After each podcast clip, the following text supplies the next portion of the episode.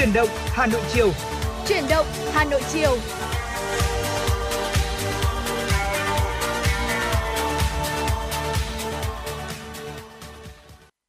Mến chào quý vị, quý vị đang đến với chương trình Chuyển động Hà Nội chiều ngày hôm nay trong khung thời gian quen thuộc mười sáu giờ. Tại phòng thu của Đài Phát thanh và Truyền hình Hà Nội, Bảo Nhật và Bảo Trâm, chúng tôi đã sẵn sàng ở đây để có thể cung cấp đến cho quý vị thật nhiều những thông tin hữu ích trong ngày hôm nay gửi đến cho tất cả quý vị.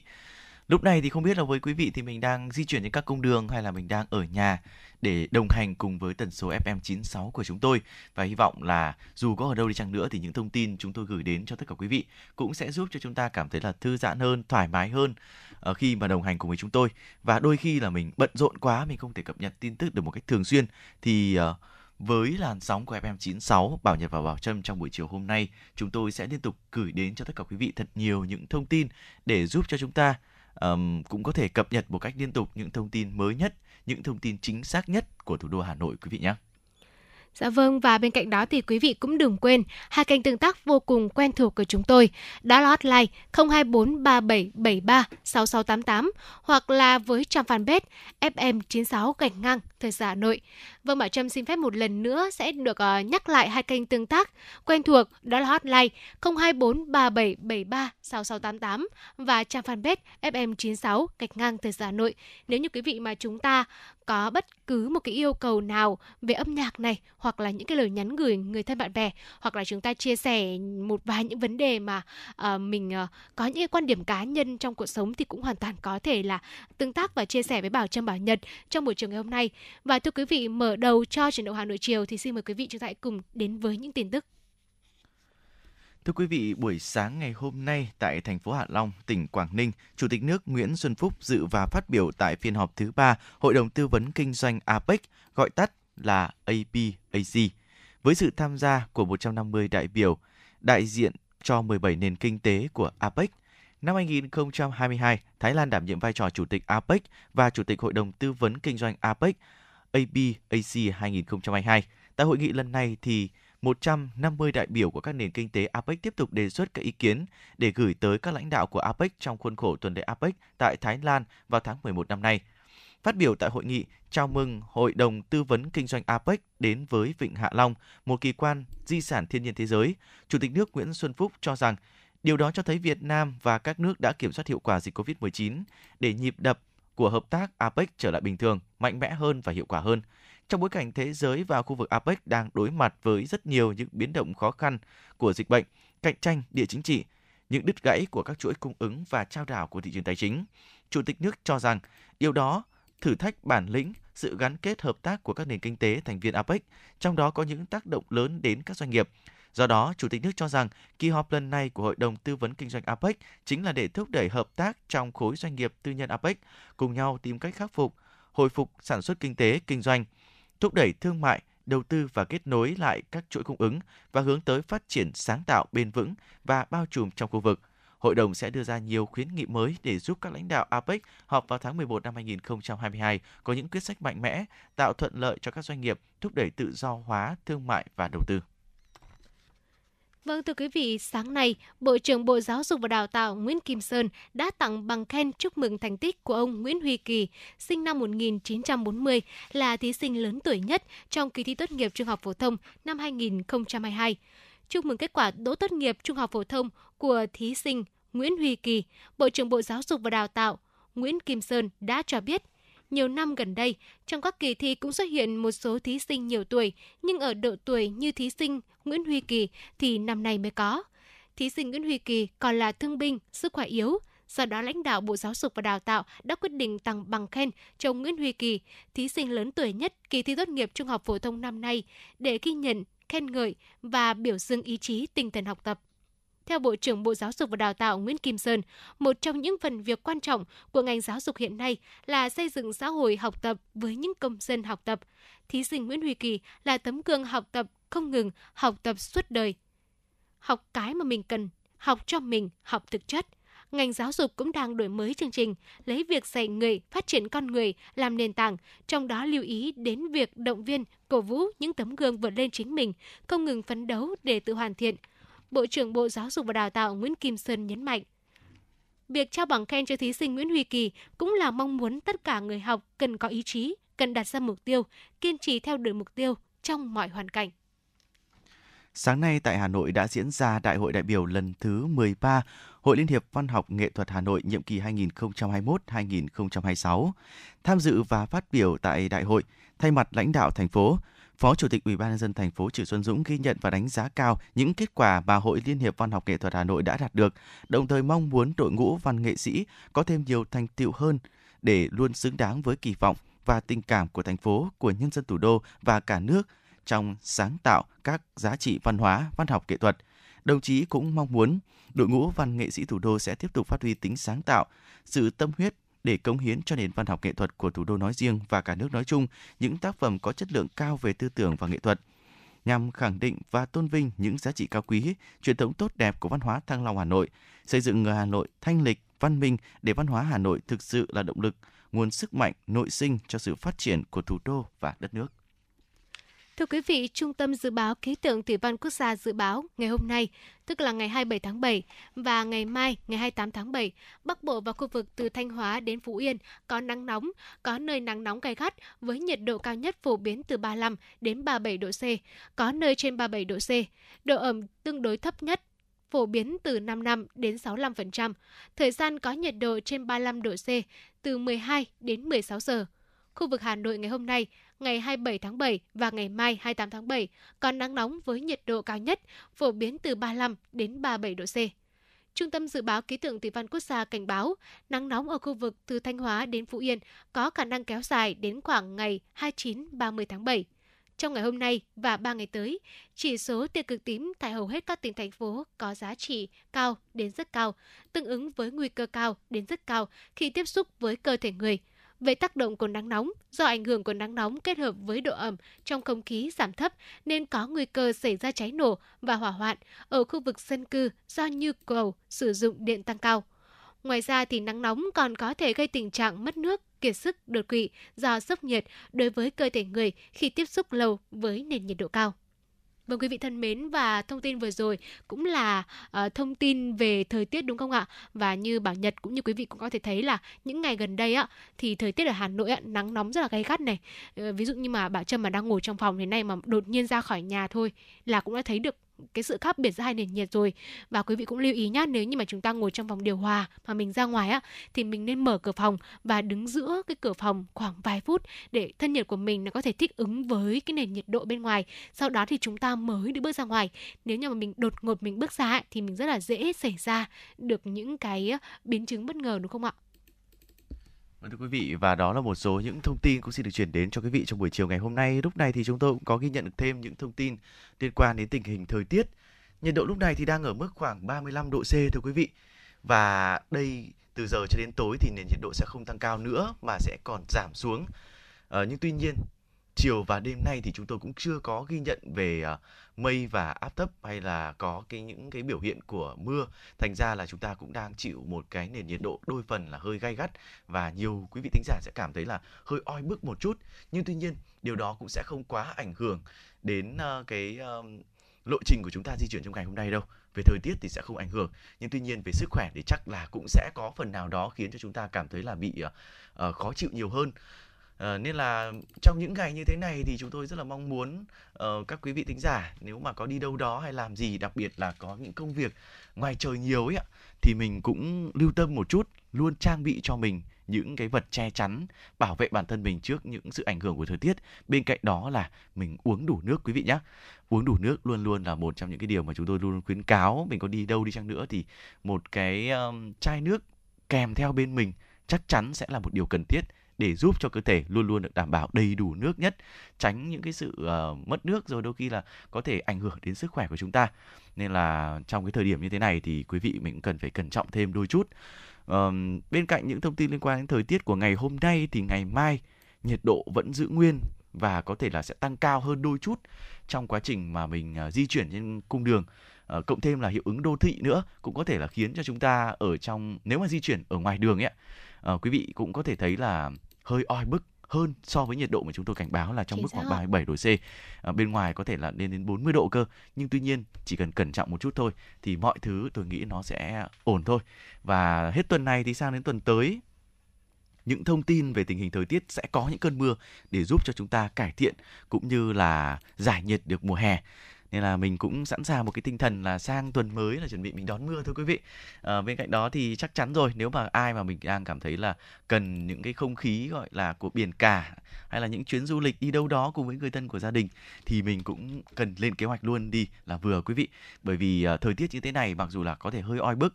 nhưng mà bên ngoài thì ánh sáng rồi mọi thứ nó cũng rất là đẹp đúng không ạ?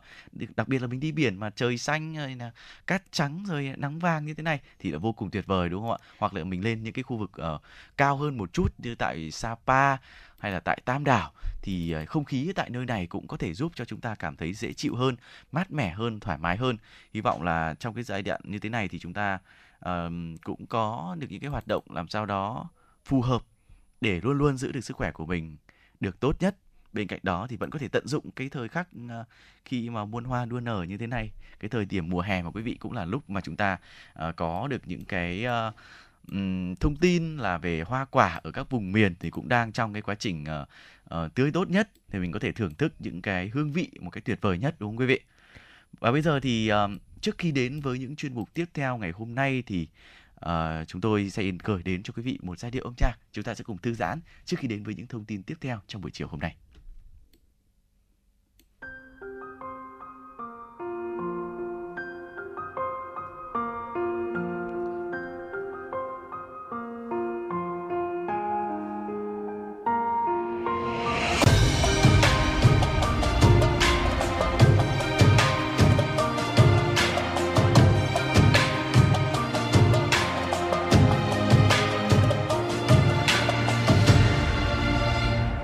Một màu xanh xanh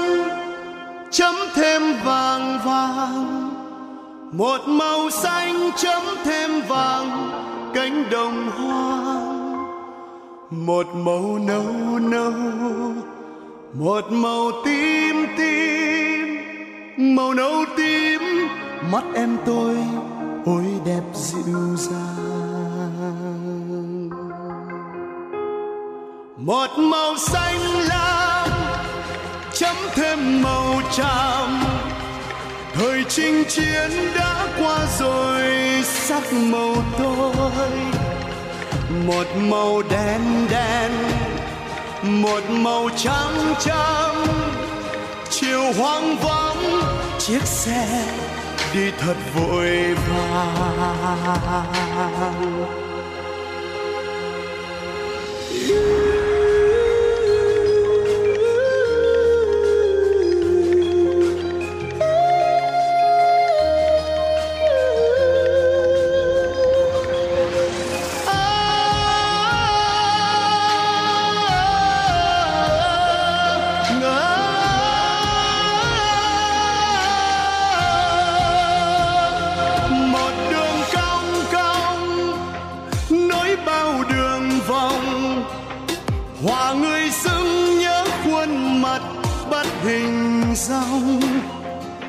Rồi một đêm chơi vơi,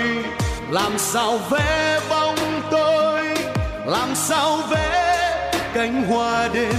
không màu. Một đêm nhớ nhớ, nhớ ra mình một mình,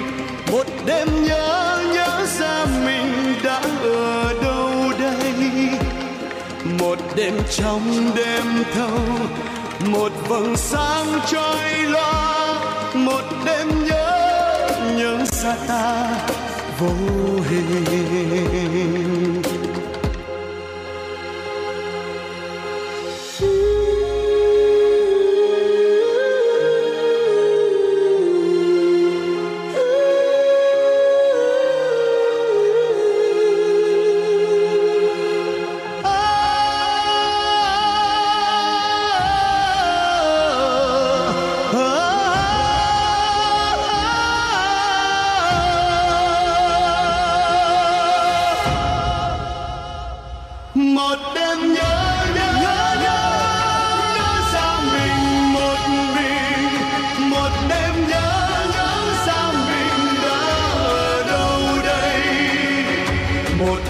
Trong đêm thâu, một vầng sáng trôi loa,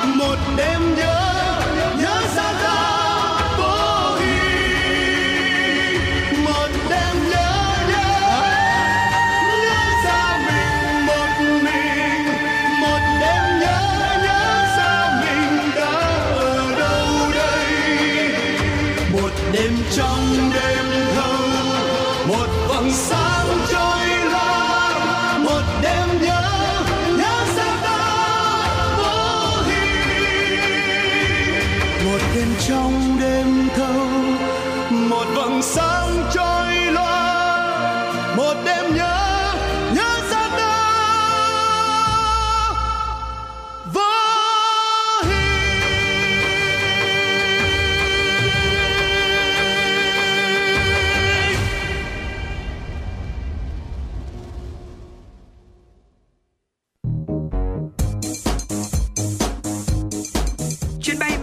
ép em chín sáu đang chuẩn bị nâng độ cao. Quý khách hãy thắt dây an toàn, sẵn sàng trải nghiệm những cung bậc cảm xúc cùng ép em chín sáu.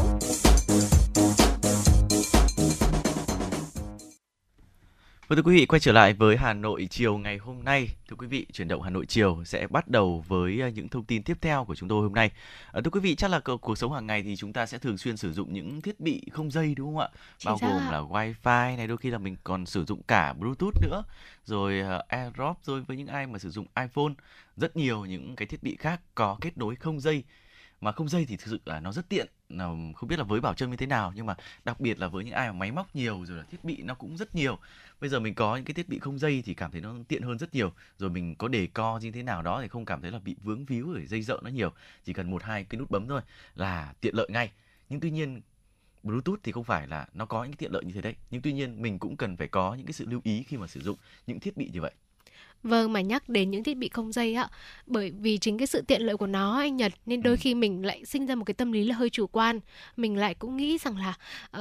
uh, thôi thì chắc là với một vài cái thao tác nhỏ nhỏ thế nó cũng không ảnh hưởng gì đâu. Đơn cử như là với Bluetooth này, không biết là có quý vị thính giả nào gặp trường hợp như Bảo Trâm hay không. Đó là khi mà tôi bật Bluetooth lên để tôi uh, kết nối với các ứng dụng khác này, ví dụ như ở trên uh, với loa ở trên ô tô này, hoặc là với những cái phần mềm khác, thì mình lại dùng xong đôi lúc mình lại quên, mình không tắt đi, à, mình cứ để đấy. Đó, không biết là anh Nhật, anh Nhật có hay quên thế không ạ? Ờ, tôi thì uh, không quên, nhưng mà tôi thường xuyên quên. Quý vị, ờ. mình khi mà mình quên như thế thì đây là một cái điều cũng dễ hiểu thôi. Dạ vì vâng, mình đang tôi nói rồi. Có mà đi ra ngoài phát là chính mình quên à? luôn, đúng không ạ? Đôi khi là những cái sự gọi là cái sự tinh giản quá về những cái hành động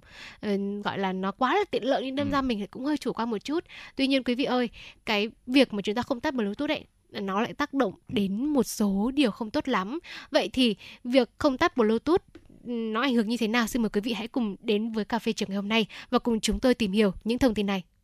Vâng thưa quý vị, vì hoạt động trong khoảng cách gần ấy, thì kết nối Bluetooth có thể trở thành một cái cầu nối Ờ, có thể khiến cho chúng ta bị tấn công bảo mật hoặc d- bị lợi dụng để thu thập dữ liệu cá nhân khách hàng. Đa phần thiết bị thông minh hiện nay thì đều được trang bị kết nối Bluetooth, bao gồm máy tính bảng, điện thoại thông minh hay là tai nghe, loa đều có. Đây là giao thức kết nối rất phổ biến được dùng để liên kết hai thiết bị trong khoảng cách ngắn. Với tính ứng dụng rất rộng rãi thì Bluetooth thường xuyên được uh, bật một cách mặc định trên nhiều thiết bị thông minh và luôn sẵn sàng trong tình trạng chờ kết nối. Nhưng tuy nhiên, điều này sẽ tạo ra cơ hội dành cho những người xấu muốn tấn công vào thiết bị của chúng ta hay là theo dõi từ xa. Mối nguy hại này từ kết nối từng nhiều lần được nhắc đến. Ví dụ như là Politico tường thuật vụ việc Phó Tổng thống Mỹ Kamala Harris chọn sử dụng tai nghe có dây vì lo ngại bảo mật với Bluetooth. Những vấn đề về bảo mật của chuẩn kết nối này được cập nhật và nâng cấp liên tục qua các phiên bản. Tuy nhiên thì đa phần thiết bị đầu cuối của người dùng đang ở Bluetooth bốn chấm hai và năm chấm không chứa rất nhiều những nguy cơ. Vâng thưa quý vị, vừa rồi thì uh, um, Bảo Nhật cũng đã nhắc đến cho quý vị một vài những cái lưu ý trong việc là mình sử dụng các cái thiết bị Bluetooth như thế này.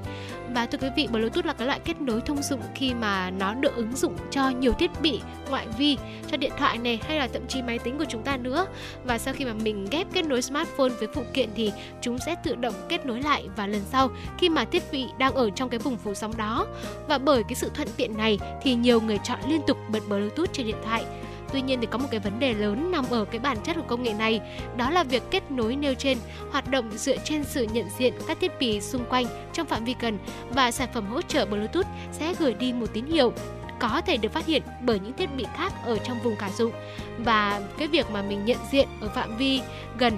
khiến điện thoại trở thành cái mục tiêu rất là dễ bị tấn công nếu như mà tin tặc ở gần chúng ta. Và theo CovInfo thì bằng cách kết nối với thiết bị bỏ qua những bước cấp quyền từ người dùng thì tin tặc có thể gửi loạt yêu cầu đến sản phẩm và khiến nó bị vô hiệu hóa. Quyền riêng tư là một vấn đề khác khi mà sử dụng Bluetooth. Và theo New York Times thì các nhà bán lẻ lớn của Mỹ như là Walmart hay là Target thì có thể là sử dụng công nghệ này để theo dõi khách hàng khi mà họ mua sắm trong siêu thị. Điều này được giải thích là nhằm nâng cao trải nghiệm Tuy nhiên thì các chuyên gia bảo mật lại lo ngại rằng là cái lượng dữ liệu này thì có thể được bán lại cho những công ty quảng cáo bên thứ ba và gây lộ lọt những thông tin cá nhân. Vâng, thưa quý vị, bên cạnh đó thì còn có rất nhiều những sự ảnh hưởng khác của Bluetooth đến với sức khỏe của mình nữa. Ủy ban Truyền thông Liên bang Mỹ F C C khuyên người dùng nên tắt kết nối Bluetooth không sử dụng tới. Đặc biệt là cá nhân nên chú ý khi mà ở các khu vực đông người như sân bay, trung tâm mua sắm, nhà hàng hoặc phương tiện giao thông công cộng. Đồng thời thì người dùng nên đặt kết nối Bluetooth ở dạng bảo mật, không thể tìm theo mặc định và chỉ bật khi muốn ghép kết nối với các thiết bị khác mà thôi. Khi ở chế độ này thì những phụ kiện đủ tin cậy được liên kết trước đó mới có thể hoạt động chung được. Tuy nhiên, việc tắt Bluetooth có thể gây khó khăn cho người dùng iOS bởi nhiều tính năng của iPhone phụ thuộc vào kết nối này. Để Apple Watch đồng bộ thông báo mở khóa thiết bị từ xa, chúng ta cũng cần duy trì kết nối một cách liên tục. Đồng thời thì tính năng chuyển tệp AirDrop cũng cần Bluetooth để có thể nhận diện được các thiết bị. Nhưng tuy nhiên, khi mà ở số một số những cái trường hợp không cần thiết, nếu có thể thì mình nên tắt thiết bị Bluetooth đi, cũng sẽ giúp cho chúng ta đảm bảo được cái độ bảo mật thông tin của cá nhân mình. Dạ vâng, và vừa rồi thì uh, Bảo Trâm, Bảo Nhật đã mang đến cho quý vị những cái thông tin xung quanh một cái hành động gọi là nho nhỏ trong cuộc sống nhưng mà mình rất dễ là mình bị lãng quên, đó là cái việc mình không tắt Bluetooth.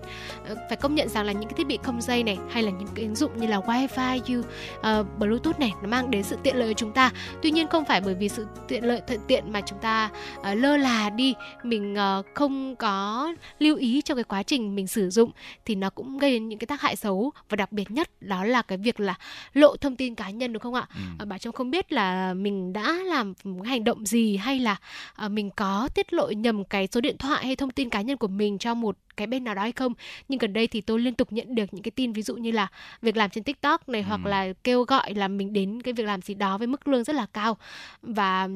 hiện tôi thì cũng đã nhanh chóng là mình chặn ngay những cái số lạ tài khoản gọi, và cũng hy vọng rằng là quý vị thính giả chúng ta cũng cẩn thận hơn trong cuộc sống của mình khi mà thời điểm hiện tại công nghệ thông tin phát triển thì cũng đồng nghĩa với việc là tin tặc cũng sẽ có nhiều những cái mánh khóe hơn trong việc khai thác thông tin của mình. Còn bây giờ để tiếp tục chương trình, xin mời quý vị hãy cùng đến với ca khúc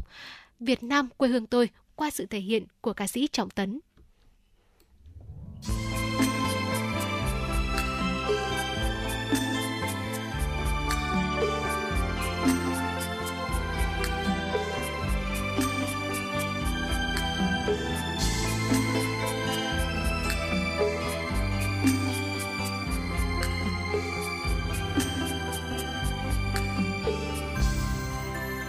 Bạn ơi hãy đến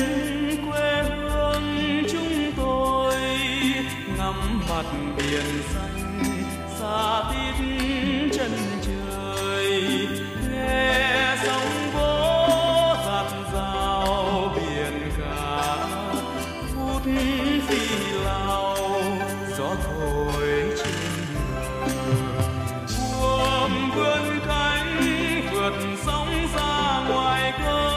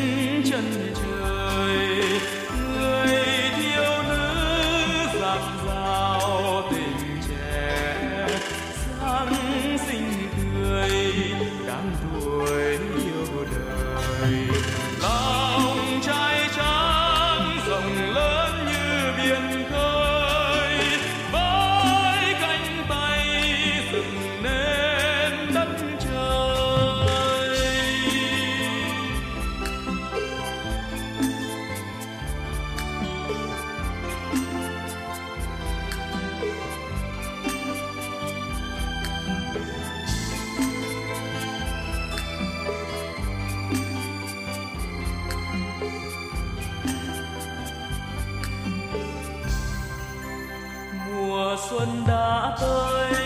quê hương chúng tôi, mía ngọt chè xanh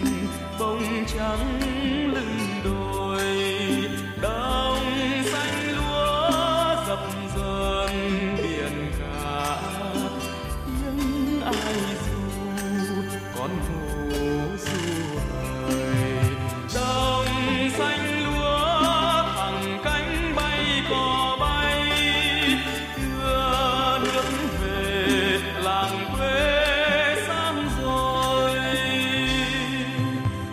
Việt Nam yêu dấu xanh xanh lũy tre, suối đổ về sông qua những nương tre, dòng sông cuốn dồn về biển cả, lứa thanh niên vui thỏa cuộc đời. Mùa xuân tới cuộn sóng dâng sục sôi đất nước tôi Việt Nam sáng ngời. Mùa xuân tới cuộn sóng dâng sục sôi đất nước tôi Việt Nam sáng ngời.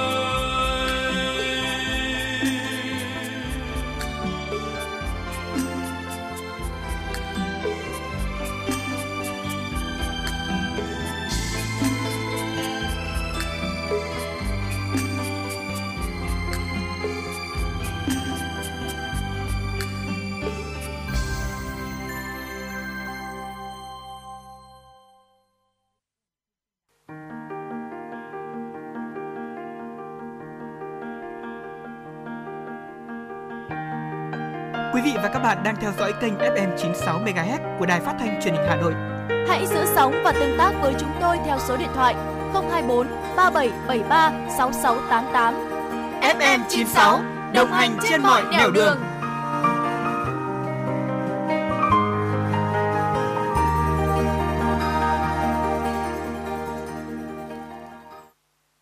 Quý vị thân mến, quý vị vừa được lắng nghe ca khúc Việt Nam quê hương tôi qua sự thể hiện của ca sĩ Trọng Tấn. Còn bây giờ thì xin mời quý vị hãy cùng đến với những tin tức có trong buổi chiều ngày hôm nay. Thưa quý vị, Giám đốc khu vực châu Âu của Tổ chức Y tế Thế giới W H O Hans Kluge vừa cho biết châu Âu vừa ghi nhận trường hợp tử vong. Thưa quý vị, châu Âu chưa ghi nhận trường hợp tử vong nào do mắc, mắc bệnh đậu mùa khỉ, trong khi đã có khoảng mười hai nghìn trường hợp nghi mắc hoặc đã mắc này kể từ giữa tháng năm của năm nay đến hết ngày hai mươi hai tháng bảy. Theo ông Hans Kluge, những trường hợp nghi mắc hoặc đã được xác nhận mắc này chủ yếu là nam giới, quan hệ tình dục đồng giới, trong đó thì tám phần trăm thì phải nhập viện. Các quan chức y tế cũng lưu ý số lượng phụ nữ và trẻ em mắc bệnh này cũng đang tăng lên nhưng vẫn ở mức ít nhất. Ông Kluge cũng đánh giá lây truyền qua đường tình dục khi tiếp xúc gần là phương thức lây lan chính dịch bệnh này, song đã có ca ca bệnh được phát hiện lây nhiễm trong gia đình và đôi khi không có tiền sử phơi nhiễm rõ ràng. Chuyên gia y tế này cũng kêu gọi chính phủ các nước tăng cường hợp tác trong việc tích lũy thông tin về vaccine và thuốc kháng virus gây bệnh, đồng thời thúc giục thực hiện các nguyên tắc công bằng đối với các nước. Thưa quý vị, Tổ chức Chương trình Lương thực Thế giới cho biết xung đột Nga-Ukraine đã làm tăng giá lương thực và nhiên liệu trên toàn cầu, khiến hàng triệu người dân châu Phi phải đối mặt với tình trạng khẩn cấp chưa từng có về lương thực trong năm nay. Theo thống kê của Liên Hợp Quốc, Kenya, Somalia, California đang có nguy cơ mất an ninh lương thực nghiêm trọng.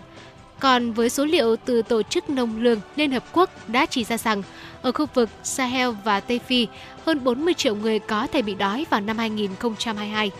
Trước khi xảy ra xung đột Nga-Ukraine vào cuối tháng hai năm hai không hai hai, đại dịch covid mười chín và hạn hán kéo dài đã ảnh hưởng nặng nề đến các nền kinh tế châu Phi, đặc biệt là khi châu lục này đã nhập khẩu khoảng một phần ba lúa mì từ Nga và Ukraine.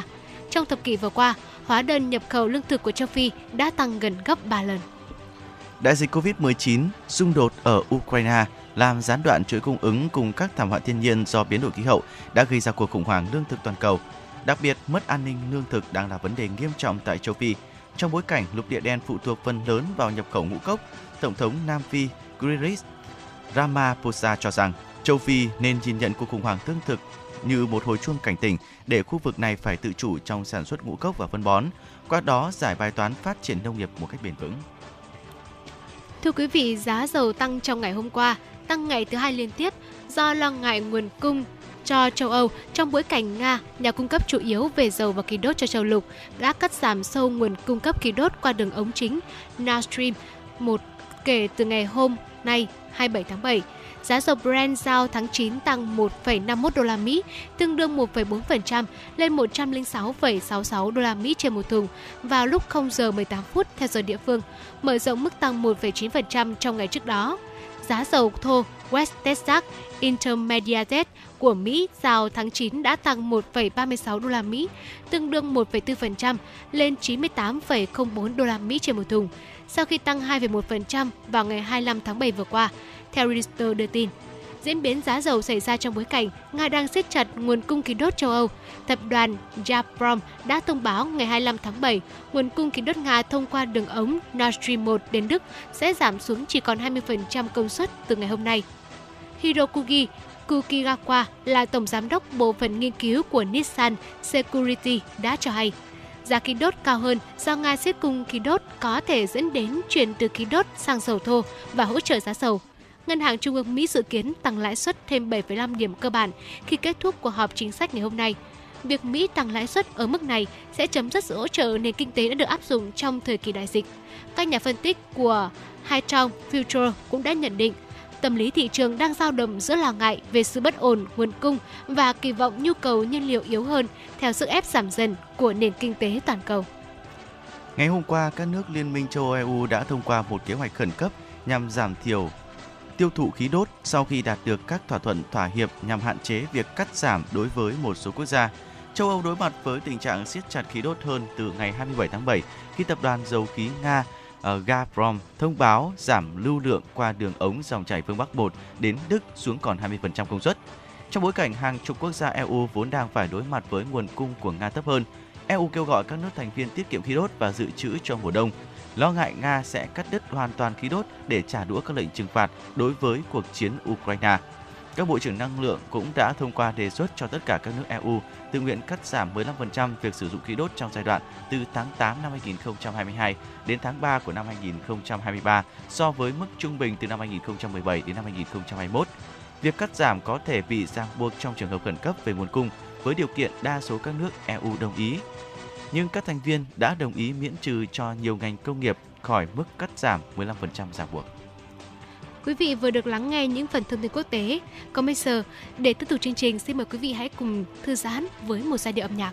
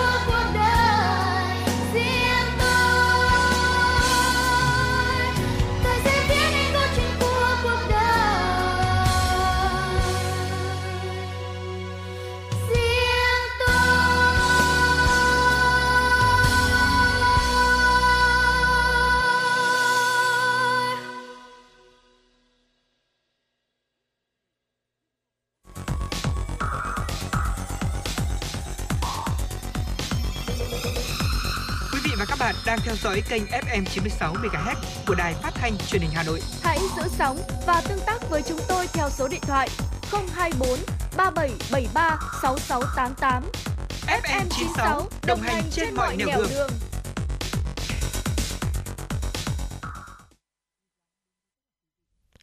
Vâng, quý vị thân mến, quý vị vừa được lắng nghe ca khúc Sống Như Những Đóa Hoa qua sự thể hiện của Mỹ Anh. Còn bây giờ xin mời quý vị chúng ta hãy cùng đến với ký ức Hà Nội. Và thưa quý vị, ngày hôm nay là ngày hai mươi bảy tháng bảy, một ngày vô cùng ý nghĩa, ngày Thương binh Liệt sĩ. Và trong ký ức Hà Nội ngày hôm nay, chúng tôi xin được gửi đến quý vị uh, một đây cũng được xem là một đôi dòng tâm sự của một tác giả có tên là Nguyễn Trung Hoa với bài viết là Chuyện Người Chiến Sĩ. Xin mời quý vị cùng lắng nghe. Cứ mỗi hai mươi bảy tháng bảy, ngày Thương binh Liệt sĩ hàng năm, tôi lại nhớ đến công ơn những người đã hy sinh. Những người đã hy sinh thân mình một phần, máu thịt để bảo vệ Tổ quốc có được như ngày hôm nay. Và tôi nhớ đến anh. Anh hơi hơn tôi bốn tuổi. Khi tôi chuẩn bị tốt nghiệp cấp hai, thì anh đã túi bụi ôn thi đại học. Chiều chiều tôi thường đạp xe lên con xóm nhỏ nằm giữa những con phố lớn nhất đầy hàng cây hoa sữa thơm sực của thủ đô để cùng anh ôn thi. Ngày ấy, xóm Hạ Hồi đầy những hàng rào gỗ quét sơn đủ màu. Những hàng rào quanh ngôi nhà của mẹ con anh có màu giống như màu của những bông hoa trên cây cao. Thơm ngọt ngào, bóng cây trùm mát cả ngôi nhà từ non chiều tới tận hoàng hôn. Phía vườn sau là một gốc nhãn cổ thụ. Thân chia nhánh đã bóng thời gian ở cách chạc cây vì anh thường trèo lên ngồi trên đó đọc sách những ngày ít bài tập. Cách cả khối học mà chúng tôi vẫn thân nhau vì sự gắn bó từ những ngày mà còn cùng sinh hoạt trong đội danh dự của Nhà văn hóa thiếu nhi thủ đô. Tôi rất quý anh bởi anh học rất giỏi, lại vẽ đẹp, hay đàn, hát và là một chàng trai vô cùng mẫu mực. Là con của liệt sĩ thời chiến tranh chống Mỹ, anh sống cùng mẹ nhưng hầu như toàn ở nhà một mình vì mẹ anh, bác Lụa, phải đi làm ca thường xuyên tại nhà máy in Tiến Bộ. Bác Lụa hiền lành, đẹp như con gái vùng sông nước với mái tóc dài đen mượt và làn da trắng hồng, đôi mắt cao sâu sắc lém. Những lần bác làm ca sáng thì vào ngày cuối tuần, bác thường tranh thủ nấu xôi, làm bún nem bún chả, bảo anh gọi tôi tới cùng ăn. Bác thường nói, bác thương tôi như con đẻ vì tôi sớm mất mẹ trong cuộc đời và dặn anh phải thương tôi, giúp tôi học để tôi thi đỗ vào cấp ba. Năm ấy, tôi thi đỗ vào trường cấp ba Kim Liên. Anh cũng tốt nghiệp phổ thông vào loại yêu và niềm vui lớn nhất cho bác Lụa là tờ giấy báo điểm thi từ trường đại học báo chí của anh. Chiều đó bác về sớm, ca làm việc trong nhà máy công kiến bác có vẻ mệt mỏi. Bác đi chợ, về còn dọn cái bàn thờ của cha anh rất kỹ. Đặt lên mặt bàn thờ cả tờ giấy báo điểm thi đại học của anh, cạnh lọ hoa huệ và chén nước. Rồi thắp lên mấy nén hương để khấn bác trai, hy vọng bác trai an lòng vì cậu con duy nhất đã đạt được nguyện vọng trong đời, sẽ trở thành nhà báo sau vài năm học đại học nữa. Thời gian trôi đi nhanh chóng. Cuối những năm trung học, tôi đến nhà anh thường xuyên hơn, vì lớp học bồi dưỡng văn sử để luyện thi đại học cho năm học sau của tôi lại được tổ chức ở chính ngôi nhà hàng xóm của anh, trong cái xóm nhỏ giữa những con phố thơm hương hoa sữa của thủ đô. Anh đã học đại học năm thứ hai. Lúc bẻ lũ bành trướng, xua quân tràn vào biên giới Vị Xuyên lần nữa. Cùng với rất nhiều bạn bè, anh đã tình nguyện ôm máy ảnh, ống kính và cả sách bút lên mặt trận. Là con liệt sĩ, cùng với nhiệt huyết tuổi trẻ, máu mê nghề báo và lòng yêu nước vô bờ, sau những ngày huấn luyện quân sự tại một vùng đồi đá ong của xứ Vải Thiều, anh cũng được điều đến chính mặt trận đang nóng bỏng trên bờ sông Kỳ Cùng, nơi giữa biên giới đang mùa nở rộ hoa của những rừng đào rừng mận. Và kẻ thù đã man dợ cướp đi mạng sống của anh cùng bao nhiêu đồng đội, những chàng trai trẻ với bao nhiêu mơ ước còn đang dang dở trên những giảng đường. Bác Lụa gục xuống trước bàn thờ bác trai khi nhận được tin cậu con trai duy nhất đã nằm xuống ngọn đồi đầy máu lửa năm ấy. Bác đã khóc khô nước mắt mỗi chiều khi thắp hương trước bàn thờ treo hai tấm bằng Tổ quốc ghi công. Suốt thời gian đó, Tôi đến lớp học cũng Thưa quý vị, suốt thời gian đó tôi đến lớp học bồi dưỡng văn sử, vẫn thường ghé vào thăm bác, ngồi ăn với bác một bữa cơm, trò chuyện với bác về giấc mơ làm báo của anh và hái những bông hoa hoàng lan thơm ngọt ngào đặt lên bàn thờ, thắp hương trước hai tấm bằng Tổ quốc ghi công và ảnh hai cha con anh, hai thế hệ, một dòng máu của những người đã quên đi cuộc sống của bản thân mình để giải phóng và giữ yên lành biên cương cho đất nước Việt Nam. Bác Lụa đã về hưu khi tôi học xong khóa học ngoại ngữ trong nước. Trước ngày tôi lên đường đi học tại Moscow, bác lặng lẽ đưa cho tôi một vòng nhẫn bằng vàng một chỉ. Câu nói nhỏ dần, run run khi những giọt nước mắt trào ra trên đôi mắt có quá nhiều đau khổ của bác. Con giữ lấy cái này, mai kia có được nghỉ hè bên ấy thì cố gắng về chơi, đến chỗ anh nằm, thắp cho nó nén hương, đỡ tủi vong linh nó. Tôi nghẹn lời, không muốn làm bác buồn lòng. Lồng cái nhẫn vào ngón tay, hứa với bác mà lo không làm được. Cháu chưa biết lúc nào mới về được, cháu sẽ cố gắng. Nhiều năm trôi đi, tôi vẫn giữ liên lạc với người vợ, người mẹ liệt sĩ đó qua những lá thư không đều đặn. Đến tận khi tôi trở về thăm quê hương lần đầu tiên sau rất nhiều những năm tháng xa xứ, việc tôi làm là đến xóm nhỏ giữa thủ đô đang thơm sực hương hoa sữa để thăm bác Lụa. Bác vẫn ngồi bên cái bàn nhỏ ngày nào làm bàn học của anh. Dù tuổi tác làm đôi mắt bác mở đi, đôi chân bị khớp khiến bác đi lại rất khó khăn. Bác vẫn chỉ cho tôi hái mấy bông hoa vừa nở trên cây hoàng lan trước cửa để thắp hương cho cha con anh như ngày xưa, rồi đưa cho tôi tờ giấy có địa điểm và hướng dẫn cách đi đến nơi mà ngày nào anh đã nằm xuống. Lần đó, vì thời gian không cho phép, tôi đã không thể đến thăm được nơi anh nằm lại. Trong hành trang trở về nơi định cư của tôi là tờ giấy có ghi địa điểm nơi đó cùng mấy cuốn truyện từ điển anh đọc dở dang ngày nào. Lần về nước sau đó của tôi cùng các con, tôi lại đến thăm bác Lụa. Bác vẫn chỉ cho tôi cách nấu bát xôi để thắp hương chồng con và nói chuyện về họ rất tự hào. Bác lại nhắc tôi về mong muốn rằng tôi hãy tìm tới nơi anh đã nằm khi có thời gian, và tôi vẫn hứa. Tôi có bác Lụa ngày một nhiều lên. Sau rất nhiều cố gắng, tôi cũng đến được nơi anh nằm vào một sáng mùa xuân vùng biên giới, đầy hoa mơ, hoa mận nở. Tôi thắp lên cho anh một nén hương với tấm lòng của một người bạn gái cũ, mong muốn thỏa nỗi ước ao của mẹ anh, người đã cống hiến cho đất nước hai người đàn ông yêu thương nhất của đời mình. Làn khói hương mỏng bay lên trên ánh nắng mặt trời rồi rớt xuống giữa khoảng rừng ngát xanh, đầy những dây lạc tiên non bò quanh nơi anh nằm, làm tâm hồn tôi như trùng lại. Cách đây năm năm, bác Lụa đã từ giã cõi đời sau rất nhiều năm sống cô đơn trong ngôi nhà cũ. Ngắm những tấm ảnh ngôi mộ nhỏ của anh được địa phương quản lý đắp cao lên mà tôi đã chụp sau vài lần tôi tới. Ngôi nhà của bác đã thành một phòng triển lãm tranh lần cuối tôi về thăm đất nước. Cây hoàng lan và gốc nhãn đều đã bị chặt đi, những hàng rào gỗ không còn nữa.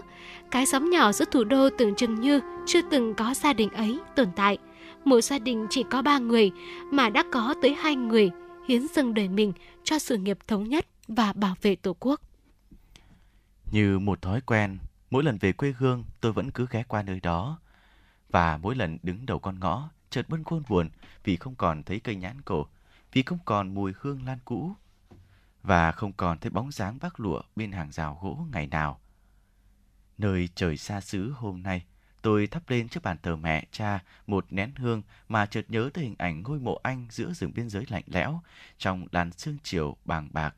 Thấy lòng mình lại cồn lên một nỗi đau. Cảm ơn những người đã nằm xuống để giữ yên bờ cõi cho cả dân tộc. Cảm ơn những người đã hy sinh một phần máu thịt của bản thân để tôi được học hành và sống cuộc sống của một người hạnh phúc. Cảm ơn các bà mẹ đã hy sinh chồng mình và cả những đứa con yêu thương nhất của đời mình cho sự nghiệp thống nhất và bảo vệ Tổ quốc. Lời cảm ơn không chỉ nói trong ngày hai mươi bảy tháng bảy hàng năm khi tôi kể về câu chuyện đã giữ rất lâu trong lòng mình.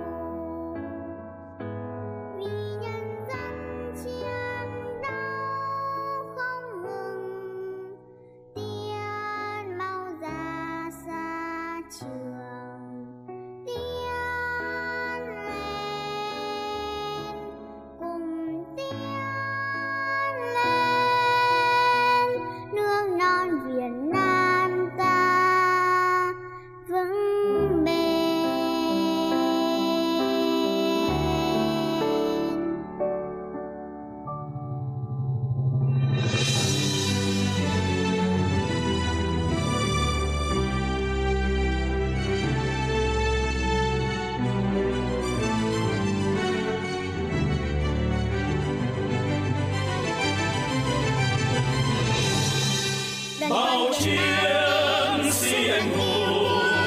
anh dũng hùng gương ra xa trường quân xung phong nước Nam đang chờ mong tay người vốn sông núi thi tiếng ghi một đời mưa phi nơi xa thì nghe xung quanh tiếng trời đều quen rộn ràng và trang nam nhi quyết chiến xa trường xuân ra cõi thường bóng sắc trong da ngựa bóng thân thiên trang. Mênh mông khung cảnh khung ca gieo lời về hương bao chiến mà lên đường giúp lòng dân quân khi can trường nguyện tranh đấu cho dòng đời hận thù bao năm đồng lòng đất nước tan tác dương mau đang khơi ngòi tiếng an đời đời hàng ngàn dân trôi thêm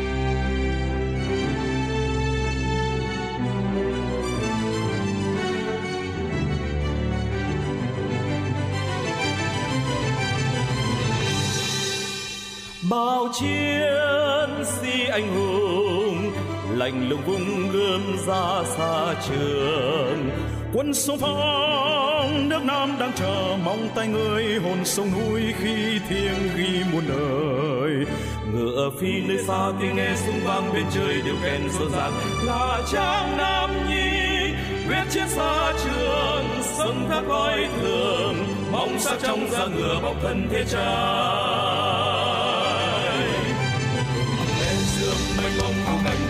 Gieo lời tình hương bao chiến mà lên đường giúp lòng dân quân khi can trường nguyện tranh đấu cho dòng đời hận thù bao năm đồng lòng đất nước tan tác dương mau đang khơi ngòi tiếng an đời đời hàng ngàn dân trôi thêm quốc tiến lên Việt Nam.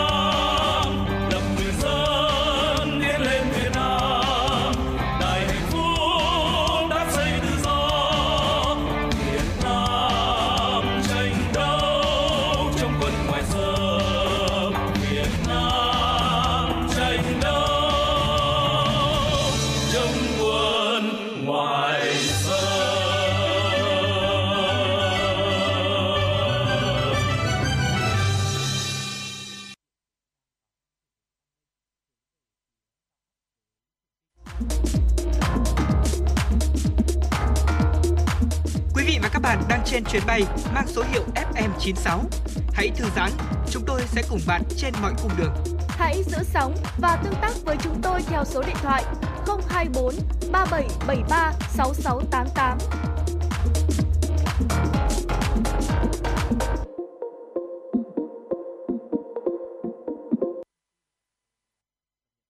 Thưa quý vị, quay trở lại với những thông tin trong Chuyển động Hà Nội chiều ngày hôm nay.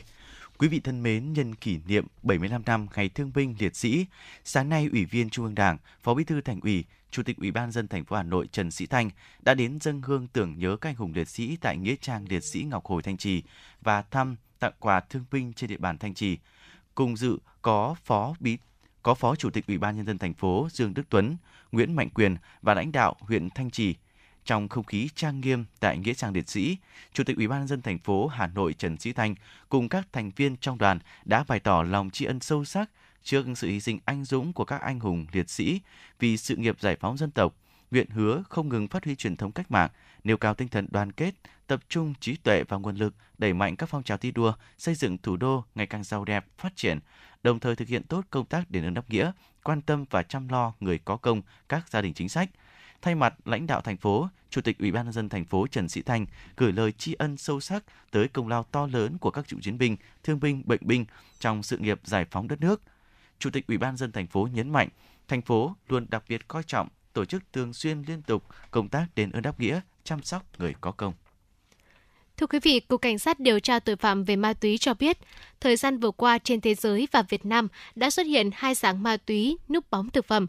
Theo đó, ma túy núp bóng thực phẩm dưới dạng là thực phẩm chức năng có chứa chất ma túy. Ma túy được các đối tượng pha trộn, đóng gói dưới dạng thực phẩm đồ uống. Để ngăn chặn loại tội phạm này, xê không bốn nhấn mạnh thời gian tới cần phải thực hiện đồng bộ nhiều giải pháp, trong đó nhấn mạnh các cơ quan chức năng ngành công an từ trung ương đến địa phương thường xuyên tăng cường phối hợp với các nhà trường, chính quyền địa phương, các cơ quan ngành với từng gia đình trong công tác giáo dục, quản lý, phòng ngừa và đấu tranh với tội phạm ma túy.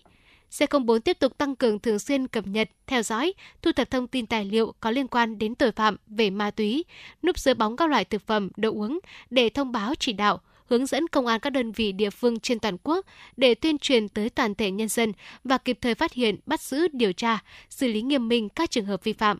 Tăng cường xử điểm, xử lưu động các vụ liên quan đến tội phạm về ma túy núp bóng các loại thực phẩm đồ uống nhằm tuyên truyền phòng ngừa loại tội phạm này. Hướng dẫn nhân dân phát hiện cung cấp đầy đủ các thông tin cho các cơ quan chức năng về tội phạm ma túy núp dưới bóng các loại thực phẩm đồ uống để kịp thời bắt giữ, điều tra, xử lý nghiêm minh theo quy định của pháp luật. Ngoài việc giáo dục quản lý con em trong gia đình tránh xa tệ nạn ma túy thì lực lượng công an rất cần có các thông tin kịp thời, đầy đủ của người dân khi phát hiện các thông tin liên quan đến tệ nạn, tội phạm ma túy để phục vụ công tác phòng ngừa, đấu tranh. Báo cáo thống kê trong mạng lưới thanh toán của Payo trên toàn quốc mới đây cho thấy, trong quý hai năm hai không hai hai, các giao dịch thanh toán trên Cổng Dịch vụ Công Quốc gia tăng trưởng đến tám mươi tư phần trăm về số lượng và gấp ba lần về giá trị giao dịch so với quý một. Hiện tại, Cổng Dịch vụ Công Quốc gia giúp người dân và doanh nghiệp thanh toán tất cả các dịch vụ công cấp độ bốn, nộp thuế thu nhập cá nhân, nộp phạt xử lý vi phạm hành chính, thanh toán phí, lệ phí thủ tục hành chính, đóng bảo hiểm xã hội tự nguyện, đóng và gia hạn bảo hiểm y tế, thanh toán tiền điện tạm ứng án phí, nộp thuế, lệ phí trước bạ về đất đai, tài sản, nộp thuế thu nhập doanh nghiệp. Các giao dịch thanh toán thuộc nhóm dịch vụ công ở các nhà cung cấp khác cũng tăng trưởng rất tốt với mức tăng sáu mươi bảy phần trăm về số lượng và gấp hai lần về giá trị giao dịch. Điều này chứng tỏ nỗ lực trong việc thúc đẩy người dân thanh toán không tiền mặt thời gian qua đã bước đầu đạt kết quả khả quan. Những phương thức thanh toán mới nổi như quét mã quy rờ cũng ngày càng trở nên phổ biến.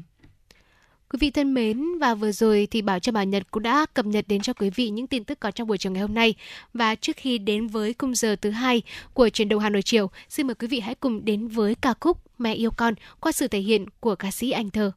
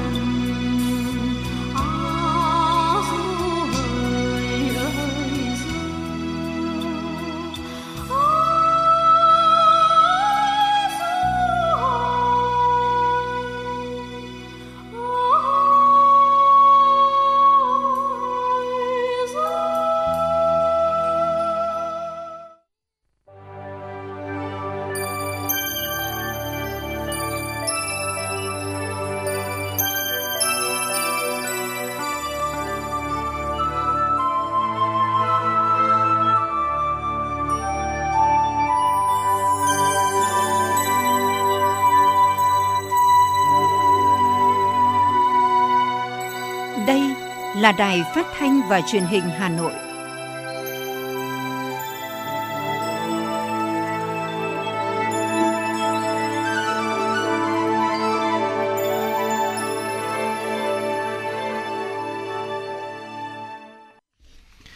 Quý vị đang theo dõi chương trình Chuyển động Hà Nội chiều đang được phát trực tiếp trên sóng phát thanh tần số ép em chín mươi sáu mê ga héc của Đài Phát thanh và Truyền hình Hà Nội. Thưa quý vị và các bạn, phát huy truyền thống uống nước nhớ nguồn tốt đẹp của dân tộc ta, ngày hai mươi bảy tháng bảy đã trở thành ngày kỷ niệm trọng đại của cả nước nói chung và thủ đô Hà Nội nói riêng, tri ân tới người có công với cách mạng, thương bệnh binh, các anh hùng liệt sĩ đã cống hiến hy sinh cho nền độc lập tự do của dân tộc. Kỷ niệm bảy mươi lăm năm Ngày Thương binh Liệt sĩ là dịp để toàn thể Đảng bộ, chính quyền, quân và dân thủ đô thực hiện những hoạt động thiết thực, ý nghĩa của mình để thể hiện tình cảm, trách nhiệm, sự tri ân sâu sắc đối với những người có công với cách mạng. Nội dung này sẽ được chúng tôi chuyển đến trong phần tiếp theo. Còn bây giờ sẽ là phần tổng hợp tin tức mà chúng tôi vừa cập nhật. Xin mời quý vị và các bạn cùng lắng nghe. Thưa quý vị, Chính phủ vừa ban hành Nghị định số ba mươi trên hai nghìn không trăm hai mươi hai quy định mô hình quản lý khu du lịch quốc gia. Theo điều mười hai của Nghị định, chế độ báo cáo của Ban Quản lý Khu du lịch quốc gia được thực hiện như sau. Ban Quản lý thực hiện chế độ báo cáo định kỳ và báo cáo đột xuất theo quy định của pháp luật bao gồm báo cáo định kỳ sáu tháng về công tác quản lý khu du lịch quốc gia, báo cáo định kỳ hàng năm về công tác quản lý khu du lịch quốc gia, báo cáo thống kê cơ sở, báo cáo đột xuất. Nội dung báo cáo là nội dung báo cáo định kỳ sáu tháng và hàng năm. Thời gian chốt số liệu báo cáo được thực hiện theo quy định hiện hành về chế độ báo cáo và thời hạn gửi báo cáo chậm nhất vào ngày hai mươi tháng sáu. Đối với báo cáo định kỳ sáu tháng và ngày mười lăm tháng mười hai, đối với báo cáo định kỳ hàng năm. Báo cáo định kỳ được gửi Bộ Văn hóa, Thể thao và Du lịch qua Tổng cục Du lịch, Ủy ban Nhân dân cấp tỉnh, các cơ quan chuyên môn về du lịch cấp tỉnh. Báo cáo thống kê cơ sở, cơ quan nhận báo cáo nội dung, thời hạn, kỳ gửi, phương thức gửi báo cáo thống kê được thực hiện theo quy định hiện hành về chế độ báo cáo thống kê cơ sở áp dụng đối với các cơ sở doanh nghiệp hoạt động du lịch do ngành du lịch quản lý cấp phép.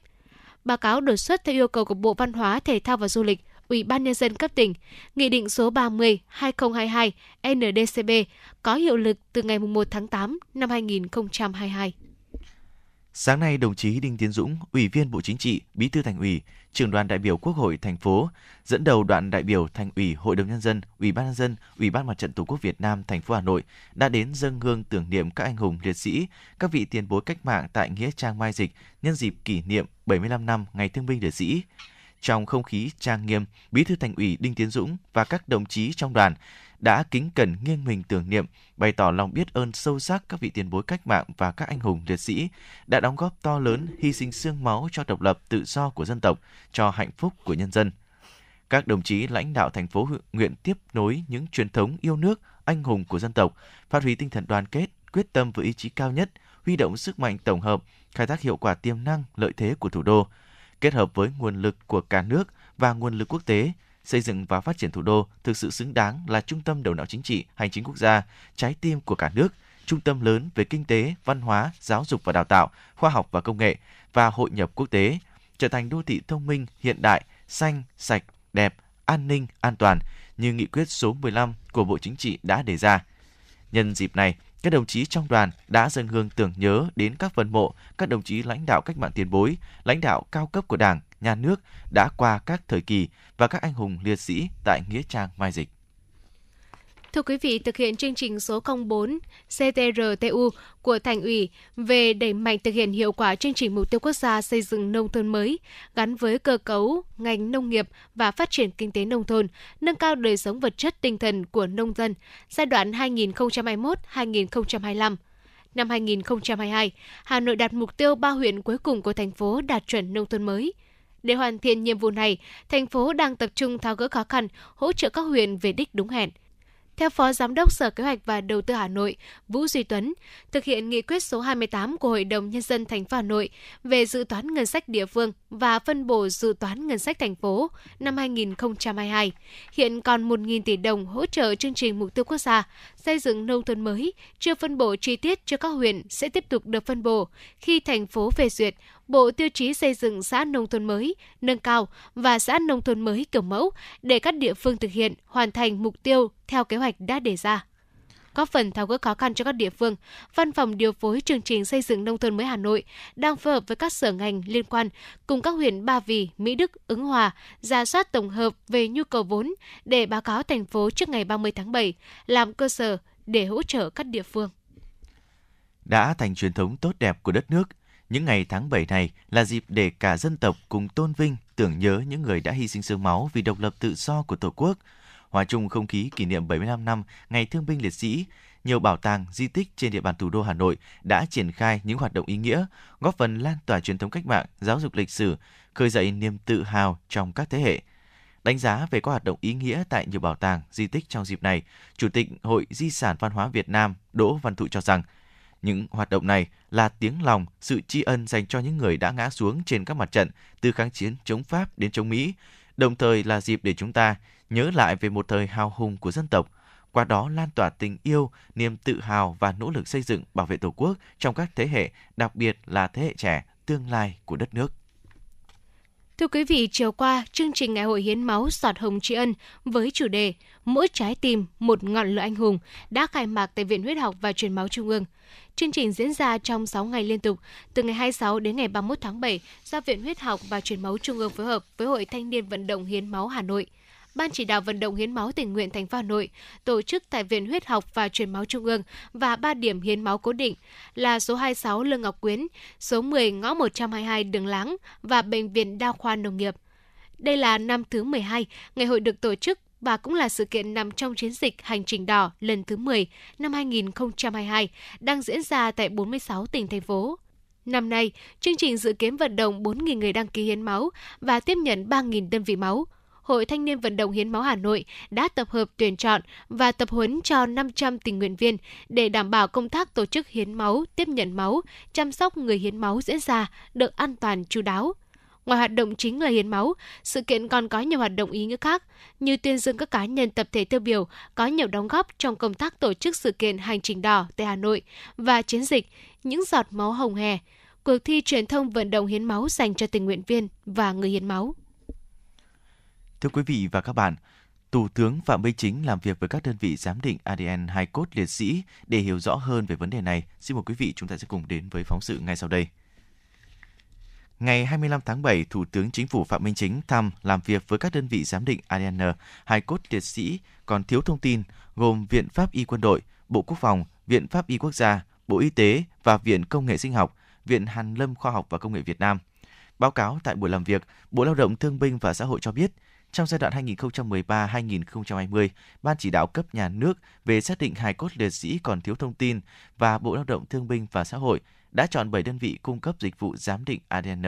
xác định thông tin hài cốt liệt sĩ. Đến thời điểm hiện tại, đã có năm đơn vị đang tiếp tục thực hiện giám định a đê en.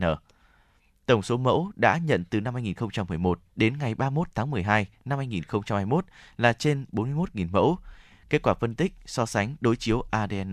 giữa mẫu hài cốt liệt sĩ và mẫu thân nhân liệt sĩ đã được xác định danh tính đối với gần một nghìn bốn trăm hài cốt liệt sĩ, báo tin cho thân nhân, chỉnh sửa thông tin ghi trên bia mộ liệt sĩ. Kết quả giám định a đê en được lưu trữ tại Trung tâm lưu trữ a đê en hài cốt liệt sĩ và thân nhân liệt sĩ, phục vụ công tác xác định danh tính hài cốt liệt sĩ. Bên cạnh một số kết quả nhất định, quá trình triển khai thực hiện vẫn còn gặp rất nhiều những khó khăn do một bộ phận không nhỏ mộ không có hài cốt hoặc mẫu hài cốt đã được chôn cất trong thời gian quá dài, từ bốn mươi cho đến năm mươi năm về trước, không có khả năng giám định hoặc chất lượng a đê en còn lưu lại kém. Bên cạnh đó, trang thiết bị của các đơn vị đã quá cũ, thường xuyên hỏng hóc, ảnh hưởng rất lớn đến tiến độ phân tích. Thậm chí một số kết quả giám định có sự phù hợp ngẫu nhiên về a đê en, thi thể của các mẫu phân tích sinh phẩm, thân nhân liệt sĩ và hài cốt liệt sĩ. Có trường hợp một mẫu hài cốt liệt sĩ trùng lặp với trên hai mươi thân nhân liệt sĩ ở các tỉnh thành khác nhau, dẫn tới việc phân tích mất rất nhiều thời gian mới có kết quả. Tại buổi làm việc, Thủ tướng Chính phủ Phạm Minh Chính chia sẻ câu chuyện làm ông xúc động, ám ảnh về niềm hạnh phúc của một bà mẹ Việt Nam anh hùng ở Nghệ An khi tìm được hài cốt của một người con sau năm mươi mốt năm hy sinh, cũng như nỗi mỏi mòn ngóng chờ của mẹ trước lúc ra đi khi một người con nữa của mẹ vẫn chưa tìm được hài cốt. Mẹ Hoàng Thị Lự thì có hai con, quê ở Đô Lương, Nghệ An, đã hy sinh. Đến lúc một trăm mười tuổi ấy, thì mẹ mới nhận được hài cốt của một người con sau năm mươi mốt năm. Và còn một người nữa thì vẫn chưa tìm được hải cốt. Hai người con của mẹ thì hy sinh cách nhau chỉ có hai ngày. Rồi sau đó thì mẹ đã ra đi, không còn thời gian để tìm được cái phần mộ hài cốt của người con thứ hai. Và mẹ đã mang đi theo cả cái câu hỏi chưa có câu trả lời về đất mẹ mà ám ảnh tất cả chúng ta. Có lẽ cái nỗi đau, mất mát lớn và nhiều gia đình trải qua chiến tranh là nhận được thông tin con qua cái giấy báo tử thì biết con mình hy sinh ở đâu, còn hay mất. Cái mong ngóng nhiều nhất thi hài, thi thể bây giờ nằm ở đâu, nơi nào, thì đấy là những cái câu hỏi mà luôn luôn đặt ra. Thủ tướng Phạm Minh Chính cho biết, những ngày này, toàn Đảng, toàn dân, toàn quân ta long trọng tổ chức kỷ niệm bảy mươi lăm năm Ngày Thương binh Liệt sĩ với nhiều hoạt động ý nghĩa để tưởng nhớ và tri ân các đồng chí lão thành cách mạng, các mẹ Việt Nam anh hùng, anh hùng lực lượng vũ trang nhân dân, anh hùng lao động, các đồng chí thương binh, bệnh binh, thân nhân liệt sĩ, người có công với cách mạng đã cống hiến, hy sinh quên mình vì nền độc lập, tự do và sự thống nhất phồn vinh của Tổ quốc. Theo Thủ tướng, trải qua hơn nửa thế kỷ đấu tranh giành độc lập dân tộc, thống nhất đất nước, bảo vệ Tổ quốc và làm nhiệm vụ quốc tế, hàng triệu người con ưu tú của dân tộc với tinh thần yêu nước, ý chí kiên cường, bất khuất đã không tiếc máu xương, hy sinh cho sự nghiệp cách mạng cao cả. Chiến tranh đã dần lùi xa, nhưng nỗi đau vẫn hiện hữu nhất là đối với những gia đình thân nhân liệt sĩ. Biết bao người mẹ, người cha, anh em, họ hàng tâm nguyện tìm được thân nhân hy sinh trong chiến tranh. Hàng trăm nghìn liệt sĩ chưa xác định được thông tin là hàng triệu nỗi đau, trăn trở của những người còn sống. Thủ tướng khẳng định Đảng, Nhà nước và nhân dân ta luôn quan tâm đến công tác thương binh, liệt sĩ để xoa dịu nỗi đau tinh thần bằng những việc làm thiết thực. Trong đó, việc đẩy nhanh tiến độ và hiệu quả công tác tìm kiếm, quy tập và xác định danh tính hải cốt liệt sĩ còn thiếu thông tin. Đây là nhiệm vụ chính trị quan trọng, là trách nhiệm của toàn Đảng, toàn dân, toàn quân ta. Đây là nhiệm vụ rất khó khăn, phức tạp, đòi hỏi sự phối hợp chặt chẽ giữa các bộ, ngành, cơ quan và địa phương, sự hỗ trợ tích cực của các tổ chức cá nhân, vì có rất nhiều liệt sĩ hy sinh từ thời chống Pháp, hy sinh ở nhiều địa bàn khác nhau cả trong nước và nước ngoài. Hàng trăm nghìn liệt sĩ đã về được với gia đình, nhưng vẫn còn đó rất nhiều, rất nhiều gia đình đang ngày đêm mong ngóng tin tức liệt sĩ. Bằng tất cả trách nhiệm, tình cảm và quyết tâm chính trị, công tác tìm kiếm, quy tập và xác định danh tính hải cốt liệt sĩ đã được lãnh đạo, chỉ đạo và tập trung triển khai tích cực, hiệu quả trong những năm qua. Bên cạnh phương pháp xác minh, thực chứng, năm hai không một ba, Thủ tướng Chính phủ đã phê duyệt đề án xác định hải cốt liệt sĩ còn thiếu thông tin, trong đó có phương pháp giám định gen. Đặc biệt, Thủ tướng Chính phủ yêu cầu. Đặc biệt, Thủ tướng yêu cầu. Bộ Quốc phòng khẩn trương ban hành quy trình xác định danh tính hài cốt liệt sĩ còn thiếu thông tin trong thời gian sớm nhất, nhanh chóng sưu tập hài cốt của các liệt sĩ và nghiên cứu để nhanh chóng lưu trữ mẫu a đê en của thân nhân liệt sĩ chưa xác định được hài cốt để phục vụ cho cái đối chiếu sau này. Tôi cũng đề nghị là tất cả chúng ta nói chung và các đồng chí làm công việc trực tiếp này thì với tất cả cái tình cảm của mình, với tất cả cái trách nhiệm của mình, với cái sự trăn trở của mình, mà xem như là người thân trong gia đình mình để làm cái công việc này. Và đấy là cái thể hiện cái sự tri ân và biết ơn sâu nặng nhất đối với những người đã hy sinh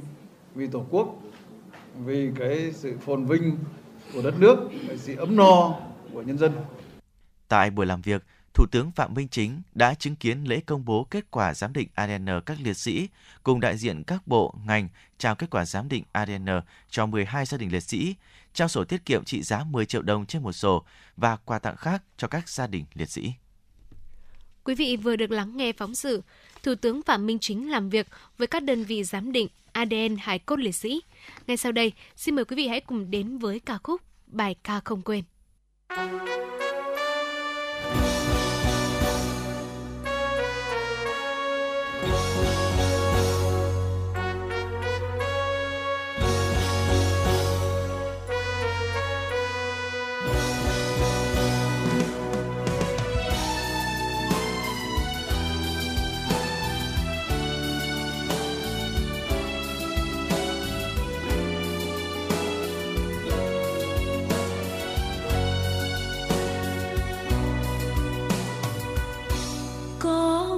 Bài ca không bao giờ quên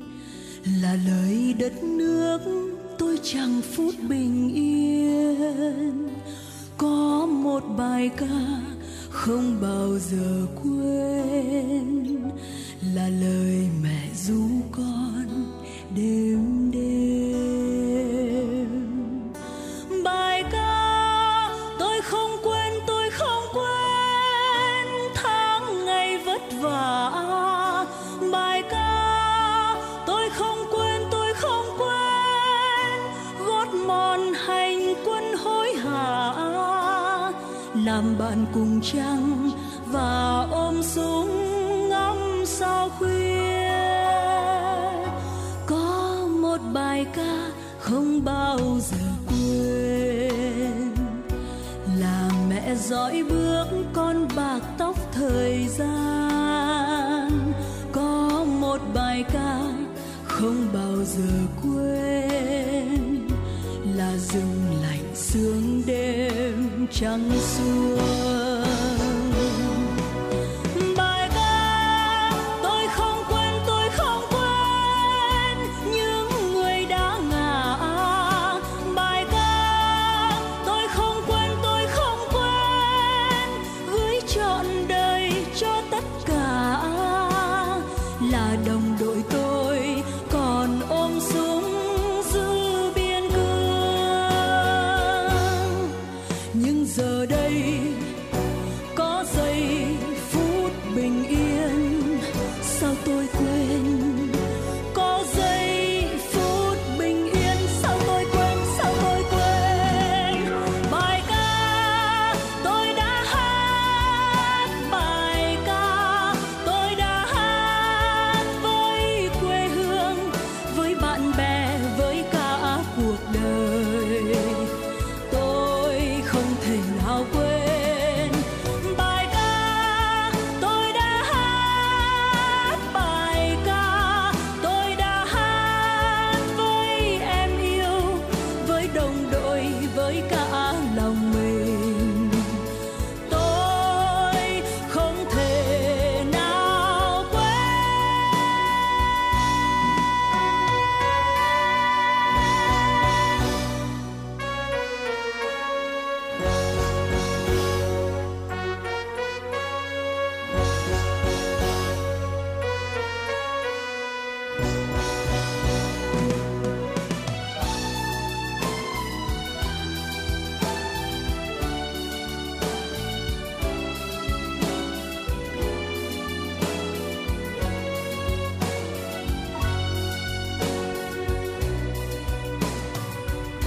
Có một bài ca không bao giờ quên, là thành phố nhớ nhung một dáng hình ai. Có một bài ca không bao giờ quên, là cả mùa xuân tim không phai. Bài ca tôi không quên, tôi không quên những mùa nước đổ. Bài ca tôi không quên, tôi không quên em trong xuồng vượt qua pháo nổ.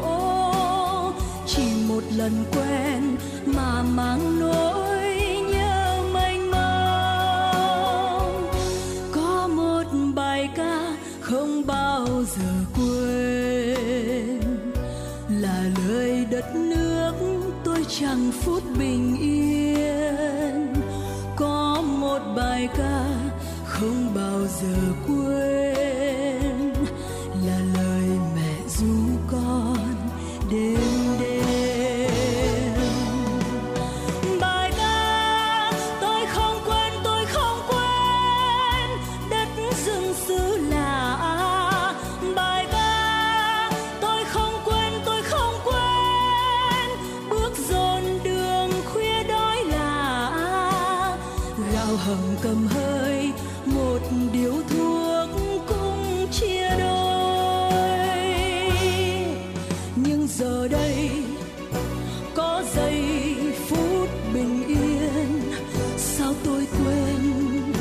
Có giây phút bình yên, sao tôi quên? Sao tôi quên? Bài ca tôi đã hát,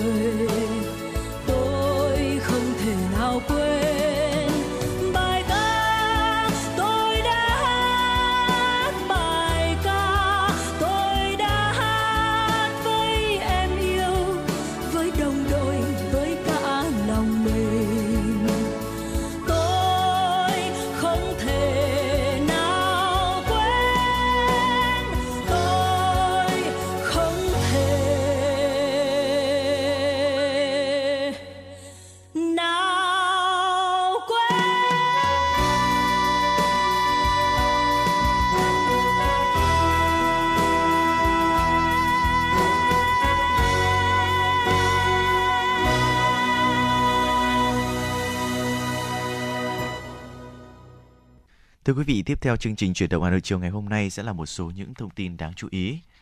Phó Thủ tướng Lê Văn Thành vừa ký quyết định số tám trăm chín mươi sáu phê duyệt chiến lược quốc gia về biến đổi khí hậu giai đoạn đến năm hai nghìn không trăm năm mươi. Mục tiêu tổng quát của chiến lược là chủ động thích ứng hiệu quả, giảm mức độ dễ bị tổn thương, tổn thất và thiệt hại do biến đổi khí hậu, giảm phát thải khí nhà kính theo mục tiêu phát thải ròng bằng không vào năm hai nghìn không trăm năm mươi, đóng góp tích cực và trách nhiệm với cộng đồng quốc tế trong bảo vệ hệ thống khí hậu trái đất, tận dụng cơ hội từ ứng phó biến đổi khí hậu để chuyển dịch mô hình tăng trưởng, nâng cao sức chống chịu và cạnh tranh của nền kinh tế. Về thích ứng với biến đổi khí hậu, chiến lược phấn đấu giảm mức độ dễ bị tổn thương và rủi ro trước tác động của biến đổi khí hậu thông qua nâng cao khả năng chống chịu và năng lực thích ứng của hệ thống tự nhiên, kinh tế và xã hội, giảm thiểu thiệt hại do thiên tai và khí hậu cực đoan gia tăng do biến đổi khí hậu. Chiến lược phấn đấu đến năm hai nghìn không trăm năm mươi, quản lý hiệu quả tài nguyên nước và đất, cải thiện chất lượng môi trường phục vụ phát triển kinh tế xã hội, giữ vững độ che phủ rừng ổn định ở mức bốn mươi ba phần trăm và đảm bảo lâm phần rừng quốc gia, đảm bảo một trăm phần trăm dân số được cung cấp nước sạch, hợp vệ sinh, một trăm phần trăm số hộ dân thuộc khu vực thường xuyên xảy ra thiên tai có nhà ở đảm bảo an toàn, bảo hiểm rủi ro thiên tai cho các hoạt động sản xuất, kinh doanh, tài sản của doanh nghiệp và xã hội. Thưa quý vị, tiếp nối thành công của Hội nghị Môi trường Toàn quốc lần thứ tư tổ chức vào năm hai nghìn không trăm mười lăm, được sự đồng ý của Phó Thủ tướng Chính phủ, Bộ Tài nguyên và Môi trường đã tổ chức Hội nghị Môi trường Toàn quốc lần thứ năm vào ngày bốn tháng tám năm hai nghìn không trăm hai mươi hai tại Hà Nội nhằm tổng kết đánh giá kết quả đạt được và những bài học kinh nghiệm trong công tác bảo vệ môi trường giai đoạn hai nghìn không trăm mười sáu đến hai nghìn không trăm hai mươi hai. Quán triệt và cùng thống nhất nhận thức và hành động của cả hệ thống chính trị, các cơ quan quản lý nhà nước, các tổ chức chính trị xã hội, người dân và doanh nghiệp đối với công tác bảo vệ môi trường trong giai đoạn tới để quyết tâm đưa Việt Nam trở thành nước phát triển xanh và bền vững. Đặc biệt, đây cũng là sự kiện gắn với chuỗi các hoạt động chào mừng lễ kỷ niệm hai mươi năm thành lập Bộ Tài nguyên và Môi trường. Tham dự hội nghị sẽ có các đồng chí đại diện lãnh đạo các cơ quan của Đảng, Quốc hội, Mặt trận Tổ quốc Việt Nam, các bộ ngành, tổ chức đoàn thể ở Trung ương, tỉnh ủy, thành ủy, ủy ban nhân dân, Sở Tài nguyên và Môi trường sáu mươi ba tỉnh thành phố trực thuộc Trung ương, các trường đại học, học viện, trung tâm nghiên cứu và các chuyên gia trong lĩnh vực môi trường, các cơ quan thông tấn báo chí và đại diện của một số tổ chức và chuyên gia quốc tế đang hoạt động tại Việt Nam. Nhằm ngăn chặn tình trạng xe quá tải quá khổ bùng phát trở lại sau cao điểm xử lý, lực lượng Cảnh sát Giao thông Hà Nội đã có nhiều cách làm quyết liệt. Kết quả trong một tháng cao điểm vừa qua, từ ngày hai mươi tháng sáu đến ngày hai mươi tháng bảy, Hà Nội đã dẫn đầu cả nước khi phát hiện xử lý hơn một nghìn trường hợp xe quá tải quá khổ, cơi nới thành thùng. Qua đó, hạn chế giảm thiểu nguy cơ rủi ro cho người dân tham gia giao thông trên các tuyến đường. Theo báo cáo từ Sở Giao thông Vận tải Hà Nội, tính đến nay, lực lượng thanh tra Sở đã chủ động phối hợp với các lực lượng chức năng tiến hành kiểm tra xử lý vi phạm hành chính đối với các xe ô tô vi phạm kích thước thành thùng một trăm bốn mươi mốt trường hợp, phạt tiền hơn một nghìn hai trăm chín mươi bảy tỷ đồng. Tạm giữ bảy phương tiện, tước quyền sử dụng giấy phép lái xe có thời hạn tám mươi mốt trường hợp, tước tem kiểm định an toàn kỹ thuật và bảo vệ môi trường có thời hạn là sáu mươi chín phương tiện. Để ngăn chặn tình trạng xe quá tải quá khổ bùng phát trở lại sau cao điểm xử lý, lực lượng Cảnh sát Giao thông Hà Nội đã có nhiều cách làm hay quyết liệt, trong đó đã vận động được bốn trăm sáu mươi tám trường hợp cắt thùng xe theo đăng kiểm, cưỡng chế năm mươi hai trường hợp cố tình vi phạm đi trên đường, phạt nhiều trường hợp lên đến hàng chục triệu đồng. Hiện nay, một số quận huyện trên địa bàn thành phố Hà Nội đã triển khai mô hình năm thủ tục, năm giải quyết không chờ. Theo đó, năm thủ tục hành chính bao gồm thủ tục chứng thực bản sao từ bản chính giấy tờ, văn bản do cơ quan tổ chức có thẩm quyền của Việt Nam cấp hoặc chứng nhận, thủ tục chứng thực chữ ký trong các giấy tờ văn bản, thủ tục đăng ký kết hôn, thủ tục đăng ký khai sinh và thủ tục đăng ký khai tử sẽ được giải quyết tại chỗ với các bước tư vấn hỗ trợ, tiếp nhận, thụ lý, phê duyệt và trả kết quả. Mô hình này không chỉ giúp giữ vững tỷ lệ một trăm phần trăm hồ sơ hành chính cấp phường được xử lý đúng hạn mà còn nâng cao tỷ lệ hồ sơ được thụ lý giải quyết và trả trước hạn. Qua đó, tạo bước chuyển biến mạnh mẽ, thực chất, hiệu quả trong công tác cải cách hành chính, cải thiện chỉ số hài lòng về sự phục vụ hành chính của cơ quan nhà nước. Này, cậu định đăng ký học ngành gì đấy? Tớ định học ngôn ngữ Nhật mà chưa biết nên nộp vào trường nào. Thế tiêu chí của cậu là gì? Thì dễ xét tuyển này, thực hành nhiều này, ra trường dễ xin việc. Trường Đại học Nguyễn Trãi là chuẩn luôn. Thế à? Đây là trường tiên phong, đào tạo công dân toàn cầu với đa dạng ngành nghề như công nghệ thông tin, ngôn ngữ Nhật, Hàn Quốc học, Trung Quốc học, quản trị kinh doanh, thiết kế đồ họa, quản trị kinh doanh du lịch. Wow. Mà đặc biệt là ứng dụng bảy mươi phần trăm thực hành, ba mươi phần trăm lý thuyết. Ôi, hợp lý phết nhở? Cậu có định nộp không? Có chứ. Học ở đây còn được đăng ký học chuyển tiếp theo mô hình hai cộng hai, ừ. ba cộng một sang các trường đại học của Hàn Quốc, Nhật Bản. Ra trường thì dễ dàng làm việc tại các doanh nghiệp trong và ngoài nước. Xịn chưa? Ôi, háo hức quá. Hot hơn nữa là cơ hội tham gia thực tập hưởng lương tại Nhật Bản, Singapore, Hàn Quốc từ năm thứ hai đại học, chuẩn đầu ra hai ngoại ngữ luôn. Đây chính là mục tiêu của tớ đấy. Tớ sẽ nộp vào Đại học Nguyễn Trãi làm đồng môn với cậu luôn. Trường Đại học Nguyễn Trãi, cơ sở một hai mươi tám A Lê Trọng Tấn, Hà Đông, Hà Nội, cơ sở hai hai trăm sáu mươi sáu Đội Cấn, Ba Đình, Hà Nội, hotline không chín tám một chín hai bốn ba không hai, website đại học nguyễn trãi chấm e d u chấm v n. Quý vị và các bạn thân mến, chương trình hôm nay được thực hiện bởi ekip chỉ đạo nội dung Nguyễn Kim Khiêm, chỉ đạo sản xuất Nguyễn Tiến Dũng, chịu trách nhiệm nội dung Trà My, biên tập viên Như Hoa, thư ký Kim Dung, phát thanh viên Bảo Nhật, Bảo Trâm cùng kỹ thuật viên Bảo Tuấn thực hiện. Bây giờ, xin mời quý vị chúng ta sẽ cùng thư giãn với những giai điệu âm nhạc trước khi quay trở lại với những thông tin tiếp theo.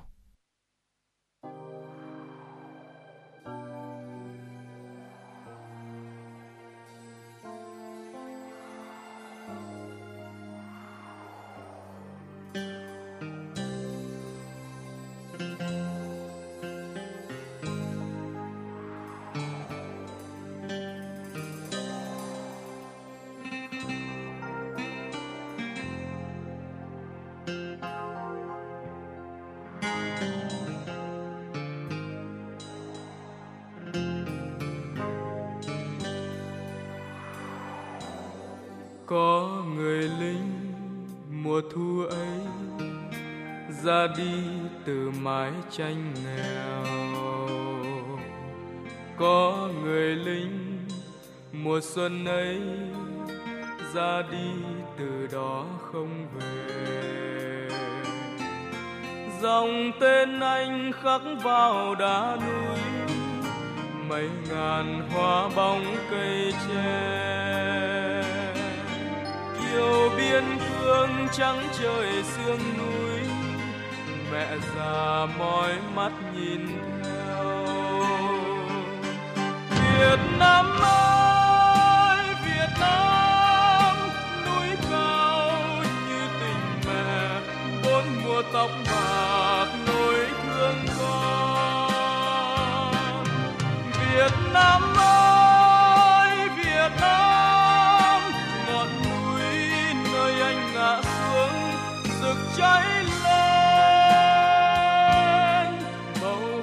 đỏ phía rừng xa, rực cháy lên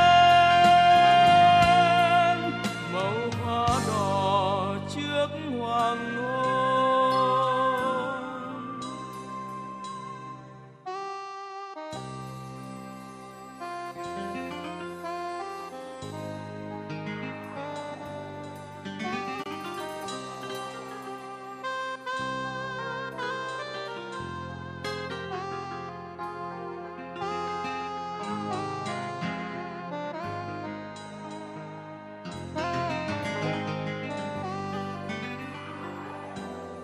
Có người lính mùa thu ấy ra đi từ mái tranh nghèo. Có người lính mùa xuân ấy ra đi từ đó không về. Dòng tên anh khắc vào đá núi, mấy ngàn hoa bóng cây tre. Chiều biên cương trắng trời sương núi, mẹ già mỏi mắt nhìn theo. Việt Nam ơi Việt Nam, núi cao như tình mẹ, bốn mùa tóc bạc nỗi thương con. Việt Nam ơi Việt Nam, rực cháy lên màu hoa đỏ phía rừng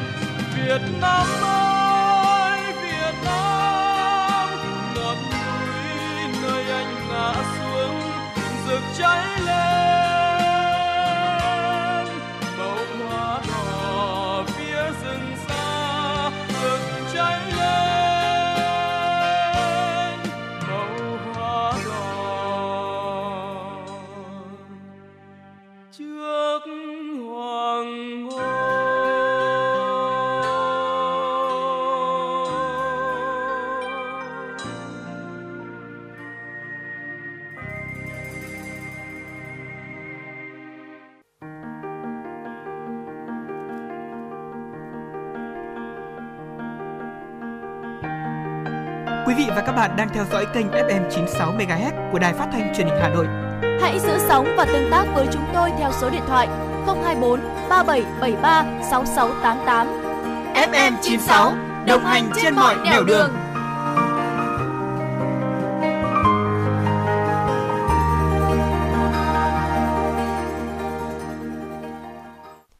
Xin được quay trở lại với những tin tức. Thưa quý vị, theo chỉ đạo của Bộ Công an, năm thành phố trực thuộc Trung ương sẽ phải hoàn thành cấp căn cước công dân gắn chip cho công dân đủ điều kiện trên địa bàn trước ngày ba mươi mốt tháng tám năm hai nghìn không trăm hai mươi hai. Nhằm đảm bảo tiến độ, Công an thành phố Hà Nội đã ban hành mệnh lệnh không một mở đợt cao điểm thu nhận hồ sơ cấp căn cước công dân gắn chip trong ba mươi ngày, từ ngày hai mươi lăm tháng bảy đến ngày hai mươi lăm tháng tám. Thực hiện mệnh lệnh của Công an thành phố Hà Nội, những ngày vừa qua, công an các phường xã đang nỗ lực tăng ca, tăng thời gian làm để triển khai cấp căn cước công dân gắn chip cho người dân. Theo Công an thành phố Hà Nội, trong tháng cao điểm, lực lượng công an sẽ làm thủ tục cấp căn cước công dân cho người dân từ khoảng bảy giờ đến hai mươi ba giờ hàng ngày. Tuy nhiên, với tinh thần làm hết việc chứ không hết giờ, lực lượng công an sẽ phục vụ đến khi hết lượt người dân tới làm căn cước công dân mới nghỉ. Các trường hợp yêu cầu thí sinh cam kết đạt nguyện vọng một hay đặt cọc là vi phạm quy chế tuyển sinh. Đây là khẳng định của Vụ trưởng Vụ Giáo dục Đại học Nguyễn Thu Thủy trước thông tin đang gây hoang mang cho thí sinh và phụ huynh khi đăng ký nguyện vọng trên hệ thống. Bà Nguyễn Thu Thủy, Vụ trưởng Vụ Giáo dục Đại học, Bộ Giáo dục và Đào tạo khẳng định, theo công văn số hai nghìn năm trăm tám mươi chín của Bộ Giáo dục và Đào tạo, cơ sở đào tạo không được yêu cầu hoặc thỏa thuận với thí sinh việc cam kết, xác nhận nhập học sớm dưới bất kỳ hình thức nào, nộp kinh phí giữ chỗ, thu giữ các hồ sơ. Bên cạnh đó, quy chế tuyển sinh đại học cao đẳng ngành giáo dục mầm non năm nay quy định cơ sở đào tạo tổ chức xét tuyển cho những thí sinh đã hoàn thành thủ tục dự tuyển nhưng không được yêu cầu xác thực nhập học sớm hơn lịch trình theo kế hoạch chung. Trường hợp thí sinh được cơ sở đào tạo thông báo đủ điều kiện trúng tuyển, trừ điều kiện tốt nghiệp trung học phổ thông, một nguyện vọng nhất định, thí sinh tự quyết định việc đặt thứ tự ưu tiên nguyện vọng khi đăng ký trên hệ thống. Tùy thuộc các em muốn được công nhận trúng tuyển nguyện vọng đó hay muốn mở rộng cơ hội trúng tuyển nguyện vọng khác. Vụ trưởng Vụ Giáo dục Đại học cho biết thêm,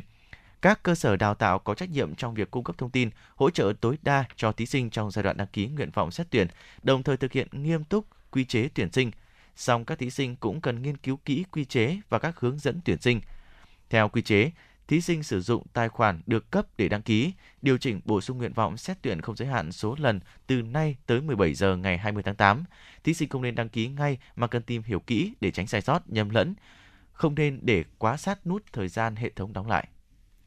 Đại diện Bộ Giáo dục và Đào tạo đã cho hay, Bộ đã bố trí cán bộ luôn sẵn sàng trực để giải đáp hỗ trợ, đảm bảo quyền lợi của các thí sinh trong đợt tuyển sinh này. Thí sinh có thể trao đổi đặt câu hỏi thắc mắc về số điện thoại trực hỗ trợ không hai bốn ba hai một tám một ba tám năm hoặc là không hai bốn ba hai một tám một ba tám sáu, không hai bốn ba hai hai chín ba không không chín hoặc là email hỗ trợ tuyển sinh của Bộ Giáo dục và Đào tạo. Theo quy định, đến mười bảy giờ ngày hai mươi tháng tám, thí sinh có thể đồng thời đăng ký điều chỉnh và bổ sung nguyện vọng đăng ký xét tuyển không giới hạn số lần trên hệ thống hỗ trợ tuyển sinh chung của Bộ Giáo dục và Đào tạo. Các cơ sở đào tạo có trách nhiệm giải đáp vướng mắc về công tác tuyển sinh của nhà trường theo quy định hiện hành. Đây là nghĩa vụ và quyền lợi của các trường, giúp thí sinh vào học các trường và các ngành đào tạo phù hợp. Ngoài ra, Sở Giáo dục và Đào tạo cũng có thể hỗ trợ thí sinh để có được thông tin đầy đủ, đồng thời phối hợp với các trường để giải quyết vướng mắc của thí sinh. Quỹ học bổng Paloma do Hiệp hội Phát triển nhân lực Logistics Việt Nam vừa thành lập dành cho sinh viên xuất sắc ngành Logistics nhằm động viên khuyến khích sinh viên nỗ lực phấn đấu giành những thành tích cao trong học tập, nghiên cứu về Logistics. Ông Trần Thanh Hải, Phó Cục trưởng Cục Xuất nhập khẩu Bộ Công Thương, Chủ tịch tham dự Hiệp hội Valoma cho biết, nhằm động viên khuyến khích các em sinh viên nỗ lực phấn đấu giành thành tích cao trong học tập, nghiên cứu về Logistics, qua đó tăng cường kết nối các nhà trường là hội viên Valoma. Ban chấp hành Valoma vừa ban hành quyết định thành lập Quỹ học bổng Valoma và thành lập Hội đồng Quản lý hoạt động của quỹ này. Học bổng Valoma là số tiền Valoma dành để cấp học bổng cho sinh viên các trường cao đẳng, đại học chính quy là thành viên của Hiệp hội Valoma. Quỹ học bổng Valoma được hình thành chủ yếu từ nguồn huy động tài trợ từ doanh nghiệp và tổ chức liên kết trong và ngoài hiệp hội.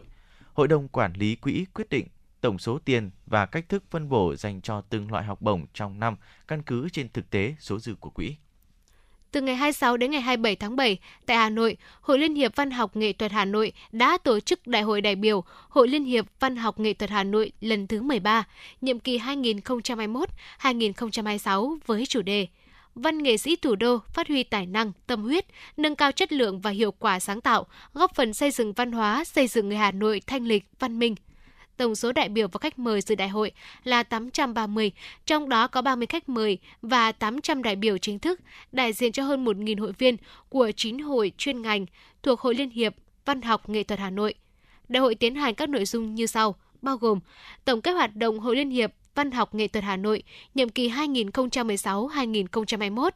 phương hướng nhiệm vụ hoạt động nhiệm kỳ hai nghìn không trăm hai mươi mốt đến hai nghìn không trăm hai mươi sáu, báo cáo kiểm điểm của Ban chấp hành Hội Liên hiệp Văn học Nghệ thuật Hà Nội lần thứ mười hai, thảo luận đóng góp ý kiến vào dự thảo các văn kiện trình đại hội lần thứ mười ba, bầu Ban chấp hành khóa mới nhiệm kỳ hai nghìn không trăm hai mươi mốt đến hai nghìn không trăm hai mươi sáu. Báo cáo kiểm điểm có nêu rõ, trong nhiệm kỳ vừa qua, văn học nghệ thuật thủ đô đã tiếp tục đổi mới, bám sát thực hiện sôi động, có quan điểm luận chứng với đời sống, ca ngợi những yếu tố tích cực, cổ vũ những nhân tố mới, thành tựu mới. Văn học nghệ thuật tiếp tục phát triển đa dạng, phong phú, giàu tiềm năng, xu hướng chuyên nghiệp hóa ngày càng được đề cao, đạt được những thành tựu góp phần không nhỏ, góp phần vào sự nghiệp đổi mới của thủ đô và đất nước. Xin chuyển sang một số những thông tin về giải trí. Thưa quý vị, Gara Hạnh Phúc, bộ phim truyền hình mới của Trung tâm Sản xuất Phim Truyền hình Đài Truyền hình Việt Nam sẽ được phát sóng trên kênh vê tê vê ba vào lúc hai mươi mốt giờ bốn mươi phút từ ngày tám tháng tám, ngay sau phần hai của bộ phim Thương Ngày Nắng Về khép lại. Thông tin trên vừa được Trung tâm Sản xuất Phim Truyền hình vê ép xê công bố tại cuộc họp báo ra mắt bộ phim vào chiều ngày hai mươi sáu tháng bảy tại Hà Nội.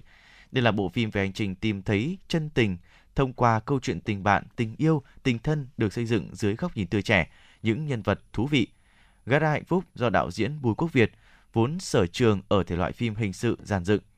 Trong buổi ra mắt bộ phim, đạo diễn Nguyễn Khải Anh, Phó Giám đốc Trung tâm Sản xuất Phim Truyền hình nhấn mạnh, việc giao một bộ phim ở thể loại tình cảm tuổi trẻ cho đạo diễn Bùi Quốc Việt là dụng ý của đơn vị nhằm thử thách sự tìm tòi sáng tạo của đạo diễn cũng như ekip thực hiện, với mong muốn đưa lại cho khán giả những tác phẩm có góc nhìn mới mẻ hấp dẫn. Gara Hạnh Phúc kể về cuộc đời nhiều sóng gió của Sơn Ca và những người bạn xung quanh cô. Mẹ Sơn Ca mất tích, bố nghiện cờ bạc, Sơn Ca xuống cùng ông nội. Người yêu thương cô vô điều kiện, tuy cuộc sống khá khó khăn nhưng cô vẫn lạc quan yêu đời. Để tiện chăm sóc ông đang bệnh, Sơn Ca tìm đến một gara ô tô ở gần nhà để xin việc. Tại đây cô gặp những người bạn mới là Khải, ông chủ gara khó tính, kiệm lời, Vân, em gái Khải, cô gái luôn nhút nhát sợ hãi, Trung, anh chàng quản lý keo kiệt. Với bản tính mạnh dạn, nhiệt tình, Sơn Ca tích cực tiếp cận mọi người và dần dần tất cả trở thành bạn bè thân thiết, cùng nhau chia sẻ vượt qua nhiều sóng gió. Phim có nội dung nhẹ nhàng, bình dị nhưng sâu sắc và lắng đọng.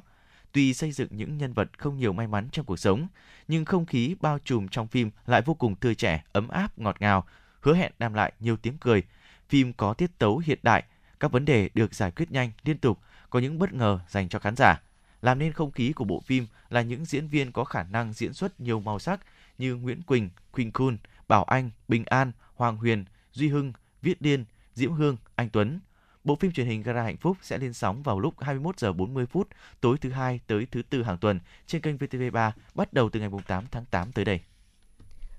Bây giờ xin mời quý vị chúng ta hãy cùng lắng nghe phóng sự tìm kiếm, quy tập, xác định danh tính hài cốt liệt sĩ, việc làm cấp thiết. Kính thưa quý vị, chiến tranh đã lùi xa, việc tìm kiếm xác định hài cốt liệt sĩ đã ngã xuống ngày càng khó khăn. Nhưng với lòng biết ơn tri ân Đảng, Nhà nước đã chỉ đạo các cán bộ ngành địa phương dù khó cũng phải làm. đi qua cuộc chiến tranh vệ quốc, gần một phẩy hai triệu liệt sĩ đã ngã xuống trên khắp các chiến trường. Hòa bình lập lại đã lâu, nhưng nỗi đau vẫn còn đó, nhất là với những gia đình có liệt sĩ chưa được quy tập về đất mẹ, chưa xác định được danh tính, còn nằm lại nơi núi, nơi rừng, lòng sông, khe suối. Chiến tranh đã lùi xa, việc tìm kiếm xác định ngày càng khó khăn, nhưng với lòng biết ơn tri ân những người không tiếc máu xương cho hòa bình, độc lập, toàn vẹn lãnh thổ, Đảng, Nhà nước đã chỉ đạo các bộ ngành địa phương dù khó cũng phải làm để trọn nghĩa, vẹn tình với người đang ngã xuống và đáp ứng mong mỏi sum họp của các gia đình. Sau hơn bốn mươi năm tiễn con trai vào Nam chiến đấu, người mẹ chín mươi tư tuổi đến nay mới được ôm di cốt con vào lòng trong lá cờ đỏ thắm sao vàng, trong tình yêu thương của gia đình, quê hương, đồng đội. Mẹ liệt sĩ Phạm Văn Sự, xã Gia Xuân, huyện Gia Viễn, tỉnh Ninh Bình đã xúc động. Mừng, mừng lắm, phấn khởi, đỏ nước mắt. Mong ước mấy năm nay cầu xin như vậy là đưa được con về đến nơi đến chốn. Mẹ chết rồi thì thôi thì sống thả được, nhưng mà bây giờ còn mẹ thì là muốn đưa anh về để mẹ con gặp nhau. Thưa quý vị, đã có hàng trăm nghìn gia đình thỏa nguyện được thăm viếng, chăm sóc, hương khói, được đón các anh các chị trở về sau hàng chục năm khắc khoải tìm kiếm. Từ sau chiến tranh chống Mỹ năm một nghìn chín trăm bảy mươi lăm đến năm một nghìn chín trăm chín mươi hai, nước ta đã tìm kiếm quy tập được bảy trăm sáu mươi bảy nghìn hài cốt liệt sĩ. Để đẩy mạnh công tác đền ơn đáp nghĩa, Bộ Chính trị ban hành chỉ thị về tìm kiếm, quy tập hài cốt liệt sĩ. Thủ tướng Chính phủ ban hành quyết định phê duyệt đề án tìm kiếm quy tập hài cốt liệt sĩ và đề án xác định danh tính hài cốt liệt sĩ còn thiếu thông tin, góp phần đảm bảo cho nhiệm vụ tìm kiếm, quy tập hài cốt liệt sĩ. Nhờ vậy, từ khi đề án được phê duyệt năm hai không một ba đến nay, các địa phương đơn vị đã tìm kiếm quy tập được khoảng mười bảy nghìn hài cốt liệt sĩ, tiếp nhận hơn ba mươi tám nghìn mẫu hài cốt liệt sĩ và mẫu sinh phẩm thân nhân liệt sĩ. Phân tích lưu trữ a đê en được hơn hai mươi ba nghìn mẫu, xác định danh tính hài cốt liệt sĩ còn thiếu thông tin được hơn bốn nghìn trường hợp. Hiện cả nước còn khoảng năm mươi ba vạn liệt sĩ chưa xác định được thông tin, trong đó có hai mươi hai vạn liệt sĩ còn nằm lại ở các chiến trường xưa. Công tác tìm kiếm hài cốt, xác định danh tính liệt sĩ vẫn đang chạy đua với thời gian bởi sự mong mỏi, khắc khoải của thân nhân các liệt sĩ. Trong số đó, nhiều mẹ đã không cưỡng lại được tuổi tác để chờ con về. Phía sau các mẹ là những người vợ, người con, là anh em vẫn đang mong ngóng một ngày được tìm thấy, được sưởi ấm, chăm sóc phần mộ của chồng, của con, của bố, của anh em đồng đội. Nhiều mẹ đã ở tuổi trên dưới một trăm, lẫn giữa sáng với chiều, quên quên nhớ nhớ. Nhưng những địa danh, những nơi đang ấp ôm một phần máu thịt của mẹ như Bến Cát, Bình Dương, mặt trận phía Nam, Sa La Van Lào hay là cao điểm mặt trận Vị Xuyên thì các mẹ không thể quên. Mẹ liệt sĩ Trần Công Lập ở xã Cổ Đô, huyện Ba Vì, Hà Nội, mẹ liệt sĩ Nguyễn Văn Ngọc ở Vạn Phúc, Thanh Trì vẫn đau đáu một nỗi niềm được tìm thấy hài cốt của con mới yên lòng, hay mong mỏi của anh trai liệt sĩ Trần Mạnh Hùng ở Bình Dương cũng là nỗi khát khao của hàng trăm nghìn gia đình liệt sĩ khác. Bây giờ tôi chỉ mong làm nào mà lấy được anh về thì tôi chết cũng yên. Trước ngày ta bảo ở trong Bến Cát. Lấy vợ được cưới được năm mười chín, hai mươi, con đi con hy sinh. Lúc nào cũng nhớ, không lúc nào quên. Tâm nguyện tôi đi tìm, đầu óc cũng suy nghĩ về em nhiều lắm. Má thì đau xót. Từ trong Nam ra đến đây, mong làm sao tìm được em. Lên đây nhìn thấy đồi đất như thế này thì tôi cũng biết là rất là khó khăn. Để mong các đơn vị bộ đội sức cứu đỗ xả thịt tìm được em Trần Mạnh Hùng. Thực hiện đề án tìm kiếm quy tập và xác định danh tính hài cốt liệt sĩ, nhiều đội tìm kiếm quy tập hài cốt liệt sĩ của Bộ Quốc phòng được thành lập, liên tục tìm kiếm tại các chiến trường trọng điểm như chiến trường phía Nam, chiến trường Lào, Campuchia và chiến trường biên giới phía Bắc. Tuy nhiên, việc tìm kiếm và xác định danh tính hài cốt liệt sĩ còn thiếu thông tin, còn gặp nhiều khó khăn do chiến tranh đã lùi xa, thời gian quá dài nên hài cốt liệt sĩ không đủ điều kiện để xét nghiệm a đê en.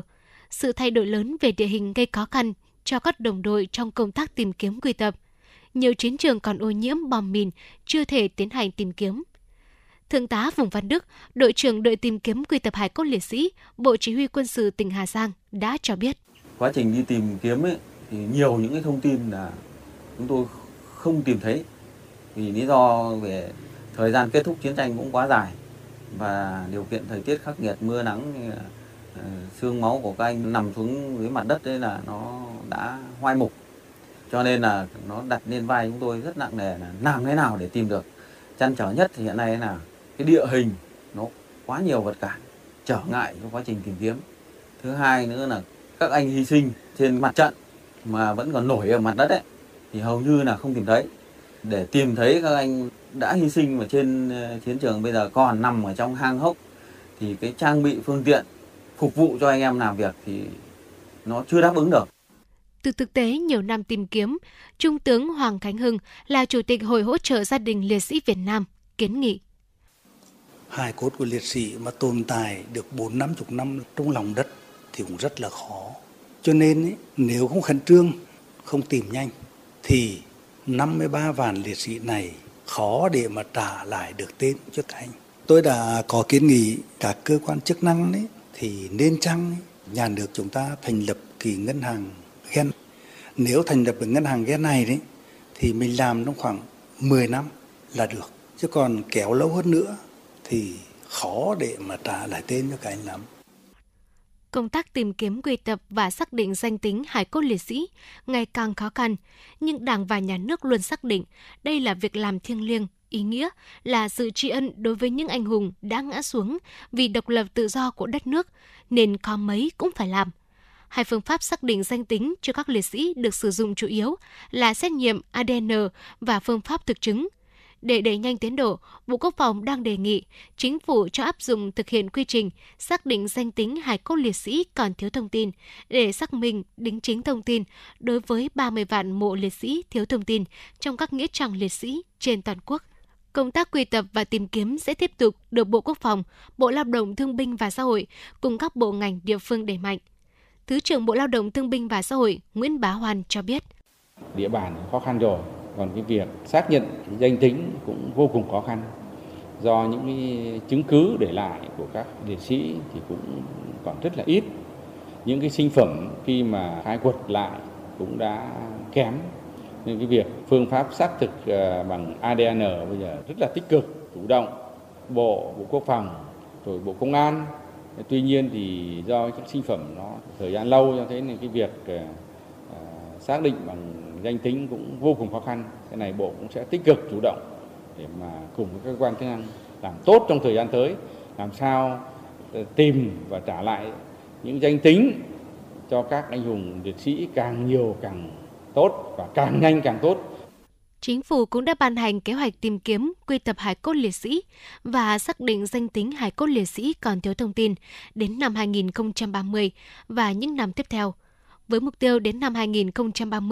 tìm kiếm quy tập khoảng mười lăm nghìn hải cốt liệt sĩ, xác định danh tính hải cốt liệt sĩ còn thiếu thông tin bằng phương pháp a đê en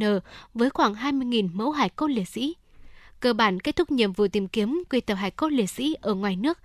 phấn đấu xác minh kết luận sáu mươi phần trăm mộ liệt sĩ còn thiếu thông tin trong các nghĩa trang liệt sĩ bằng phương pháp thực chứng. Từ năm hai không ba mốt trở đi, tiếp tục tìm kiếm quy tập hải cốt liệt sĩ đến khi không còn thông tin về hải cốt liệt sĩ, mộ liệt sĩ.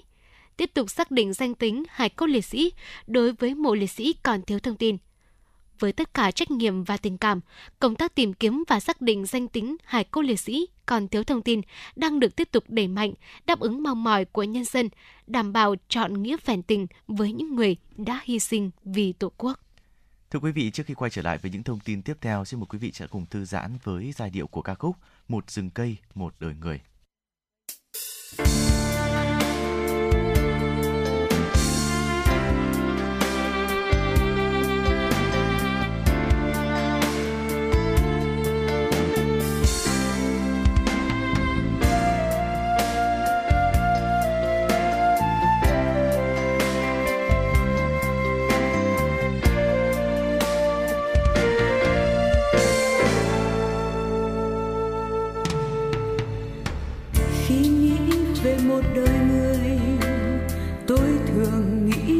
Rừng cây khi nghĩ về một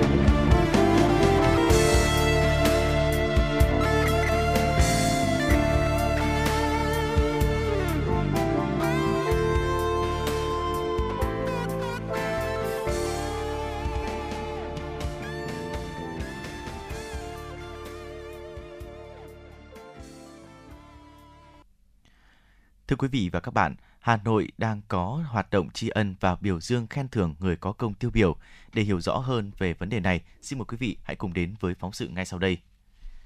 Kỷ niệm bảy mươi lăm năm Ngày Thương binh Liệt sĩ hai mươi bảy tháng bảy năm một nghìn chín trăm bốn mươi bảy, hai mươi bảy tháng bảy năm hai nghìn không trăm hai mươi hai.